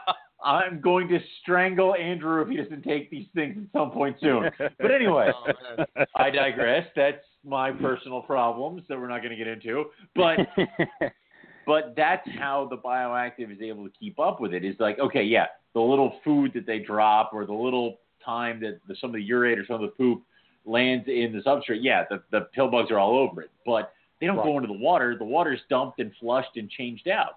That's how Yeah, I mean, monitor guys get through it. I mean, we, we and, uh, Eric and I toured Nerd. They have these giant water bins that they have these PVC pipe drains on that every Mhm. they go in and they pull the plugs and the water drains because every day the water is probably disgusting. So oh yeah. I mean, you could probably Yeah. do it twice a day. I mean, yeah, oh, dear. God. So you know it, it- that's that exactly and and so there you know that's why it just it, it irked me that day and and i just was like i got to get this out there and yeah, and um and, and and talk about it. And yeah i mean like i said you can set them up that way, that way and that's fine. But it doesn't make it better or worse. You Right. know, you're still you, you still have to get in there and clean and, and do all that stuff because it's just you know yeah bioactive substrates are cool and and and all that stuff and, and having it break down and everything but you know anybody that's kept a blood python especially knows that when they go it's hard. It's like a Rottweiler snuck in and crapped in your snake's cage. But Yeah, um, what the hell is this? So it's like, and they're Yeah. sitting in like soup, and they're like, and mine was just mad, so it was sitting in a pool of its own filth, and then trying to kill me. It's like, uh, you know, I hate this thing. So- yeah and that's But- what you want to get bit by Exactly. Right. but the other thing is that when it comes to the people who have bioactive substrates, and, and I think everybody toys with this, you have bioactive substrates until you have your first run in with something major. Like Mhm. everybody has bioactive substrates, then you get mites once. Then then you don't have bioactive then you don't have substrates bio, then it takes you forever to get rid of the mites because everybody has bioactive substrates that you have to now shovel out and throw out and destroy so that you can cure the mites and then you have to rebuild your bioactive substrate. And by the way, if you missed one they're just going to keep breeding and growing in that bioactive substrate. So it, the, there's those certain things that if you have one or two snakes, sure, go ahead, knock yourself out, set it up, make build the cage, have the bioactive substrate, have the yank, take it out every day, hold it, cuddle it, you know, take it out of its cage for feeding, do all that stupid bullshit that people say you should do to fix your snake. It's fine. Go ahead, knock yourself out. The second you hit over six, all that crap goes out the window because it becomes tedious. And the snakes don't need it. They're fine. Everything's fine. You can get away I with mean- this crap. I mean, if if your snakes are, are breeding and and you're and you know you know you're not seeing sick stuff and you're Mhm. getting viable clutches and then things are right because that's what that Yes. snake is programmed to do. It's to make more snakes. So if it's not if, Always if the parameters if the the parameters aren't being met, you'll know. yeah. Yep. Yeah, I um, you know, I, I you you brought up a point that that you'll you'll appreciate this, Nick. Um, there was a post not too long ago, and it was this guy, and he put up this ball python and a carpet, and he was saying Oh, that he was breeding them together, right? So this Mhm. guy comes on, and he has one. Uh, I think he has a jungle carpet, and he had. Uh, um, you know, some kind of I think he had Sumatrans, that's what they were. And he had a blood python. And he's going on this rant like he's like this uh, you know, um Sure. genius herpetologist that, you know, Yeah. somehow he is the end all be all to keeping snakes and that this is just bad and hybrids are bad and hybrid you know, and I'm like and then I wasn't going to say anything, but mid post he says, "Well, I'm going to breed my Borneo to my blood," and I'm like, "Oh my god!" I'm like, "Do you realize that they're two species? They're two separate species?" And he's like, "No, they're short tail pythons, duh." And I'm like, "Yes, oh, but oh. okay. but that's a hybrid." You know, uh, it drives Right. that hybrid talk drives me absolutely bonkers that people think, and I, and I, I could be wrong, but isn't that like a no-no in the short-tail python world? I mean, Yeah, because you know what ends up happening is you'll hatch something that looks really cool from that, and you won't, you know, and it doesn't get marketed honestly, right, and Right. then it, the whole the whole thing is muddied because Right. it's so hard to tell, you know, and that's what that's what ends up happening is it, it, it just muddies the waters, and you end up really, you know, taking two very nice snakes and making eh snakes. right, Mhm. Nothing, you know, nothing comes from that. It's like it's been done. People have tried it. Nobody likes it. right, S- So if hybrids are your thing, cool, but you have to be honest about it. right. you Yeah, know, and so yeah, I, I'm with you. It's like, but be consistent about it. You know what I mean? Don't yes, don't exactly. Don't don't preach to somebody because they're breeding something like a you know that's clearly a hybrid. I mean, obviously ball pythons and carpet pythons are two different things, but like you know, don't yeah, and then don't sit there It's and be like, shit, man. Well, it's it's like it's like uh, we'll we'll we'll put this in the perspective for the carpet people. It's like if he was screaming about breeding his carpet python to a ball python, and then turn around and said that he's going to make inland jags the next. yes, yes, Yeah, it's like no, no, Right. no. That it, it may not be as bad of a hybrid as the first one, but still technically, yeah, Yes. no.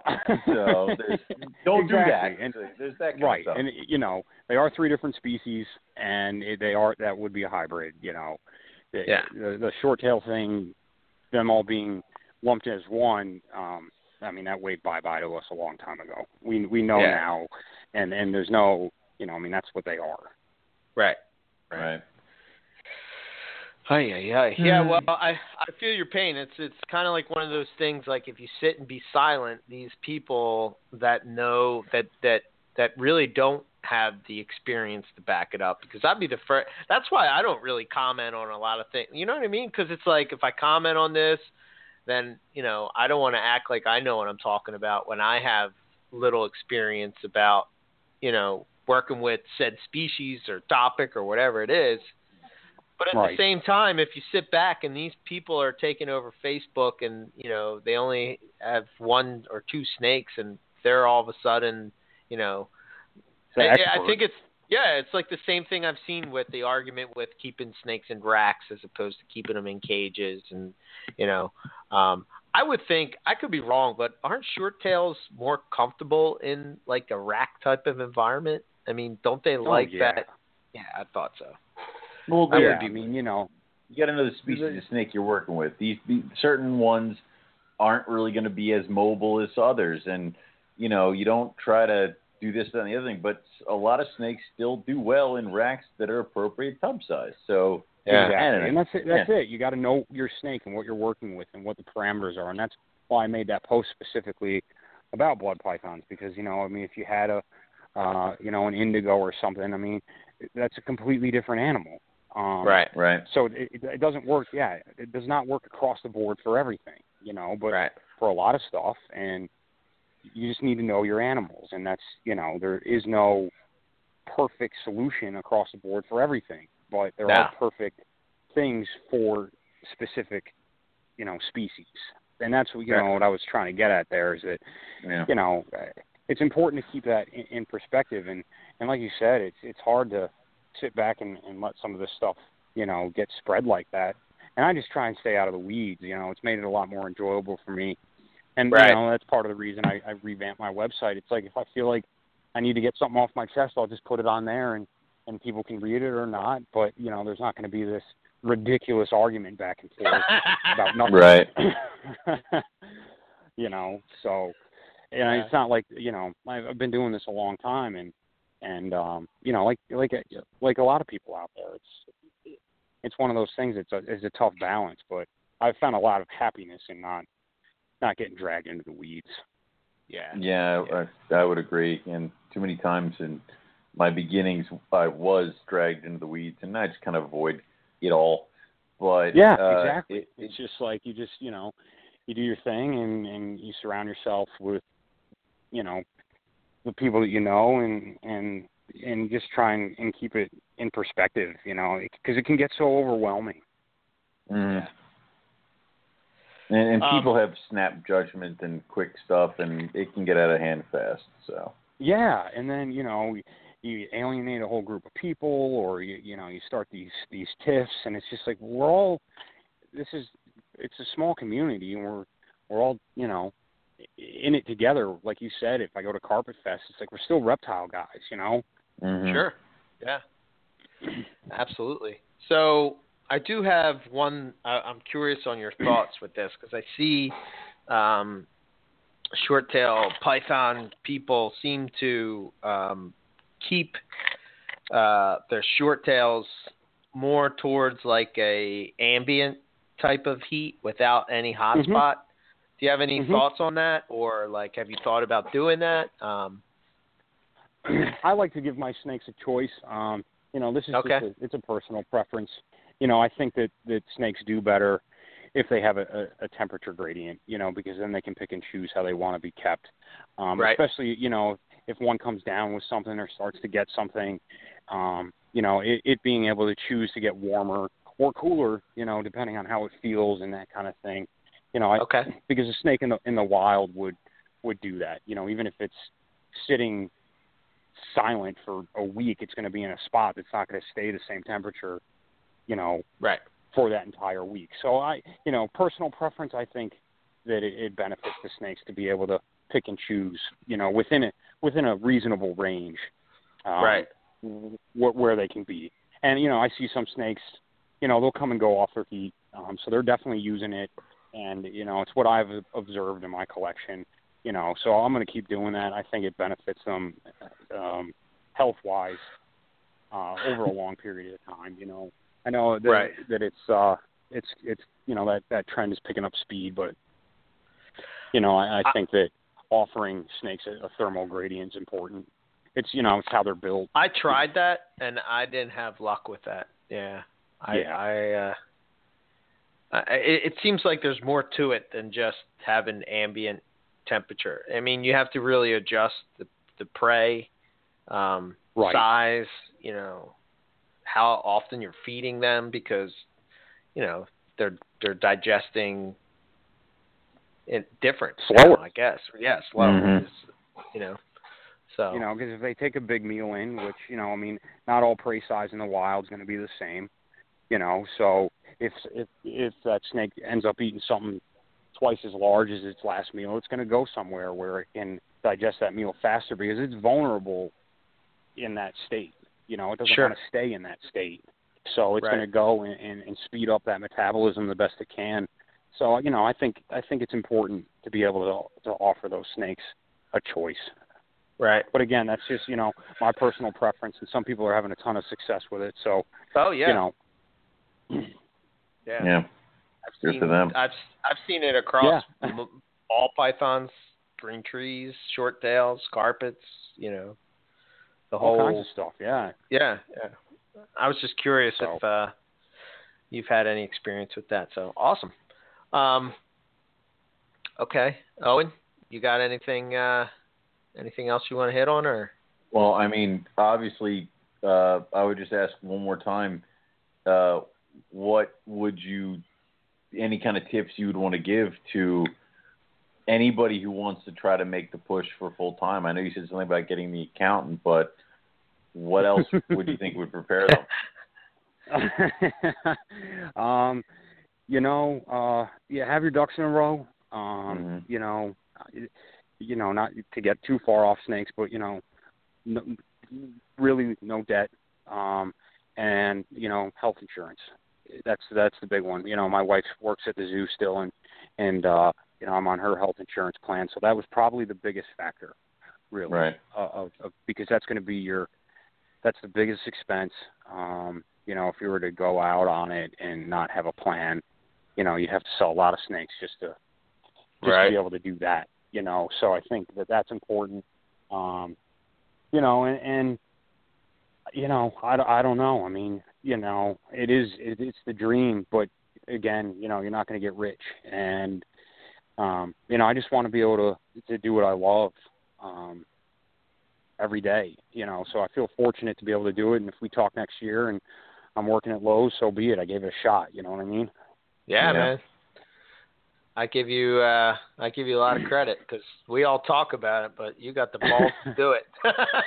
you know.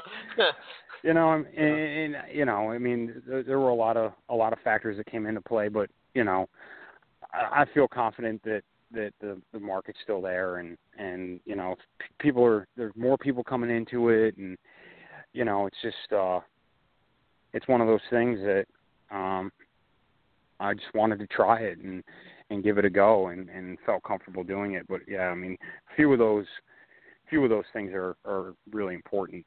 You know, if you want to to do it without too much trouble or or worry. You know, I mean, um, uh, you know, as a zookeeper, I wasn't going to be rich either, so it wasn't a a huge gap for me to to jump into. You know what I mean? Right. Right. Awesome. Okay. So I guess uh, where can people like let's get your information out there so that uh, people are interested in getting into short tails or uh, they can uh, hit you up. Okay. Uh, yeah, my Facebook page is Cold Blooded Earth, um, and my website is coldbloodedearth.com. Um, those are the best two ways to, to get in touch with me. Um, and you know, I'm, I'm I love talking shop, so you know, anytime. Okay. Cool, man. Awesome. Appreciate you coming on with us again, and uh, you know, hopefully next year we'll be talking about the cool stuff. Uh, you know, we can talk with you about what you had going on this upcoming season and all. So, thanks again, cool. man. Thanks, guys. I I appreciate the opportunity. Thanks a lot. Yep. Yeah. Well, hopefully next time we'll see you at Tinley. So. Yeah. There you go. Yeah. awesome. All right, guys. All right. Thanks. Have a good night. Yep. Thanks. All right, you too. Bye bye. So, are you gonna go get into short tails now, Owen? Is that the? Uh... Mm, no. Oh, no. I thought you were sliding no, a chair. No. No. No. No. No. No. I'm gonna leave that to you, Matt, Lon, whoever else out there. I'm I'm gonna pass. There's gonna there's it, it's almost like the it, it kind of comes into the whole. First off, I don't like the really heavy-bodied snakes. Um, Okay. so that's really never been my cup of tea. The second is if I can't keep them right, I don't want to keep them. So Right. and the, apparently the one I was keeping was just too hot because was just angry all the time. And then over at Matt's, it like cuddles with him. So you know what? No, I'm done. Clearly, I wasn't doing it right, so I shouldn't do it. We're done. Man, you So. quit quick. I did. If I don't, Yeah. if it doesn't work, it doesn't work. Get out. Right. So you Time to know, move on. yeah, done. Nothing wrong with that. hmm All right, cool. Um, yeah, I definitely. Uh, you know, we were talking about it through the show, but you, you should check out uh, Nick's Facebook page and his website. He's got some really cool projects and uh, you know uh, some really really cool stuff that uh, that uh, he's working with. So check it out. Uh, yeah, I got a few from him. So good guy, um, good stuff. So. Uh, uh, let's see. I guess we'll do the rundown and get the heck out of here. So Yeah, next week, I don't know. Are you here next week or not? I, I, know am you were not. saying that. I am you- gone next week. okay, Uh, so you, you are flying solo. It's no, it's me and Rob. Oh, right. Uh, the other yeah. one. The Yeah. that guy. The one I Yeah, got a he's- bone to pick with later. oh, okay, fair enough. Um. So next week we're going to be joined by Ralph Polensky from Midwest Serpents. So uh, Ralph works with a variety of Morelia. Uh, he has a bunch of different pythons, a lot of Australian stuff. he also works. Yeah.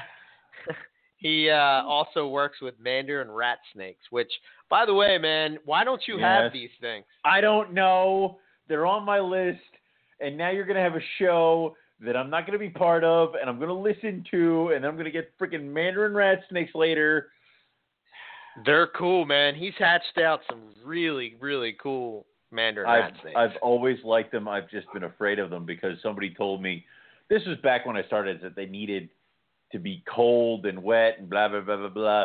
You know the same crap that they tell you about everything else that likes it a little bit cooler. So Yeah. well, they do like it off. cooler. I think Yeah, it's like but so do- cock's eye. So do the rhinos, and all I have to Right. do is not plug them in. So you know that's it. So Yeah, but you could know. definitely keep them out in your bar area. You know what I mean, or Yeah, something like you that. Put them in that stop. goddamn big cage upstairs. Stop. Get rid Well, of the the, monitors cage- and. well, I'm trying to get rid of the monitors. Jesus, first off, stop trying to create my house that there's a snake in every goddamn room. I like having their areas You're a in single mind. man, man. You're a single I know, man. I need to no wife that- telling you what to do. Hey, you hey, do have, there's a, at you a have a point we might want to change that, okay? Well, then you you, know? change what you have going on. But in the meantime, live the bachelor dream. You know, I mean, well- us married guys are like, "What the hell, man? You got all this space." I know. I don't know. I guess I'm just trying to. Uh. I'm jealous. I- really, because that didn't come through. But Yeah. uh, how how are you ever going to get Jim into snakes so that you guys can? Uh, I wasn't that told you I'm week? gonna give him. I'm gonna give him a scrub for Father's Day. the gift that keeps on giving. Yeah. So, Go, Dad. Uh, yeah. But yeah, go. He, yeah. I mean, if you're interested in them, dude, you should definitely check out Midwest Serpents uh, Facebook. There's should a, check it there's out. a there's a um there's a breeder of like Asian rat snakes that comes to Mhm. Hamburg every once in a while. Um, he was at Tinley, and I've been following him extensively, and I can't. Uh, that that's going to be the dangerous part of Tinley, because I got the rhinos now, so now it's like he's hatching out um, tons of cave dwelling rat snakes, uh, albino beauties, um, mandarins. I mean, he's he's hatched out a ton, calico Chinese beauties, all this other crap, and I'm just watching it, going, oh no. So Oh wow. I mean, it's I. I'll show you at Tinley because he's going to be there, and I and I'll drag you over to his table. So uh, if Cool. I leave Tinley without those, I think I'm doing good. So and then apparently I'm I I have to. I, I keep forgetting that I'm getting a Maclot python Tinley. So um, I need to talk to Dennis about that. So Oh, cool. yeah, Male, the video female? the thing. It's a girl. You saw the video that he Okay. put on my Facebook. Oh yeah, yeah, just- yeah. Yeah. Uh-huh, yeah. I'm like, I'm like, hey, that card says O and M. I'm O and M. I guess, it's, I guess that's mine. So yeah, Yeah. there you go. Cool. So how many will that make now? Uh, Two point two. yeah, two point two. Okay. All right. Oh, I'm sorry. No, I have another girl. Uh, All right, two point three. yeah. Wow, that's a big group of Maclots, man. Wow, yeah, well, I have the adult girl, I have the juvie girl, and then this will be a baby girl, and then uh, I have the adult male, and I have a juvie boy. So Okay. Yeah. All right. they better Awesome. freaking breed. Anyway, that's that's not bitter at all. So I think they're pretty easy to breed. Uh, no. Shut up, all right? I don't know. I've never bred them, so I don't know. I had, Uh, I know- I had one. Had a problem with my older girl, and she got bound up and died. So that was the only thing that stopped me. And now I've been waiting. So we're gonna give it a better shot this year. So Yeah, I Rich is home, and we'll give it a shot. I think you'll produce them this year. I think. God, I hope so. Maybe God, Maclots so. from Rogue Reptiles. uh, God, I hope sure. so. That'll be cool. Uh, all right, so let's uh, let's see. Ba, ba, ba. All right, Morelia Python Radio. You can check out our website, MoreliaPythonRadio.com. Um, you can check us out on Facebook, on Twitter. Uh, to listen to the show, just whatever podcast app you use, uh, iTunes being the main one. Um, but if not, you can listen right on the Blog Talk page, which is Blog Talk Radio slash Morelia Python Radio dot com. Um, and you can follow the show there. If you have any questions, comments, suggestions, etc., uh, stuff that I said wrong, stuff that Owen said wrong. Oh, no, don't throw that out there, then we'll do it. yeah, I know. You can email us at uh, info at moreliapythonradio.com. Um, as far as the Carpet Fest situation, don't forget the Northwest Carpet Fest is right around the corner. Uh, September 16th. It's at 5 p.m. Uh, and it's at uh, Doug Taylor's place. So if you uh, are interested in going to that, uh, you can follow him over on the Facebook page uh, or just message Doug Taylor and you know work it out from there. But that should be cool. Southeast Carpet Fest is in the works. Uh, and if you're planning, if you're interested in getting involved, uh, you can reach out to Ian Bissell, uh, and uh, he'll be able to give you some more info. I want to say it's February. Shit, I forget. Feb. Uh, it's at the beginning of end of February, middle of February. Um, No, no, no. Now you just named the entire month of February. So I was hoping You that you know- didn't notice that. I'm I not sure the did. exact date. I'm, I- I I'm don't- sorry. Me after six years. Yeah, right. Um, Yeah. So uh, yeah, I don't even know if they have that date set in stone yet, but It's in uh, February. We know that much. Yeah, it's in February. Yeah. So uh, I thought it was the again. 10th. So, or is Could that, be. I don't know. It sounds right. Who knows? Right. Ian Bissell, S and J Reptiles. Check it out. Um, uh, you can see what's going on. Um, let's see, Reptilinks. Uh, man, I'm telling you, that stuff is liquid gold, man. Um, that, That lizard stuff. scent? Yeah. Woo! I had a water python that was uh, not that it was a is a tricky feeder, but um, for some reason it wouldn't eat consistently. Holy shit, man! Yeah. A little sprinkle of that on there, boom, off to the races. Um, Yeah, I'm gonna get me a bottle. I got a I got a caramel that is kind of messing me up here. So yeah, they have uh, lizard, gecko, frog, and fish. So multitude of uh, scents uh, that you work you can uh, work with. Uh, so reptilinks.com. Not to mention the fact that you know they actually have the Reptilinks, uh, which is uh, which is awesome as well. Um, and they do whole prey too. So reptilinks.com, check it out. Um, they got a lot of cutting edge stuff when it comes to um, reptile nutrition for sure. Myself, EB Morelia. you can follow what I'm doing. Uh, Facebook page. Follow me on Twitter, Instagram. Check out my website, ebmorelia.com. If you have any questions, comments, send it to Eric at ebmorelia.com. Uh, I will. Well, I was supposed to do it today, but I'll probably do it tomorrow. Um, I'm starting to uh, go through and start to figure out what I'm bringing to Tinley, uh, and I'm going to put it up for sale on the website and the Facebook page. So just stay tuned for that. Um, I'll probably do maybe a couple at a time as we get closer, um, which we hope to see you guys all there uh, Mhm. at Tinley Park. Um, Uh, I just wanted to say real quick, we do have a lot of cool episodes coming up. Um, a couple real quick. Uh, I know we talked about um, Ralph, but we also have Forrest Fanning. Um, that should be a pretty cool show. Um, Forrest is uh, does a. I think I was saying last week that he does um, crocodile morphs. so, Yeah. Yep. that should be interesting to talk. Not to mention he does chondros and uh, a whole whole load of different snakes and reptiles and stuff. So uh, that'll be fun to talk to him. Um, and that's all I got. It's all you. Cool. All right, uh, you can go through rogue-reptiles.com.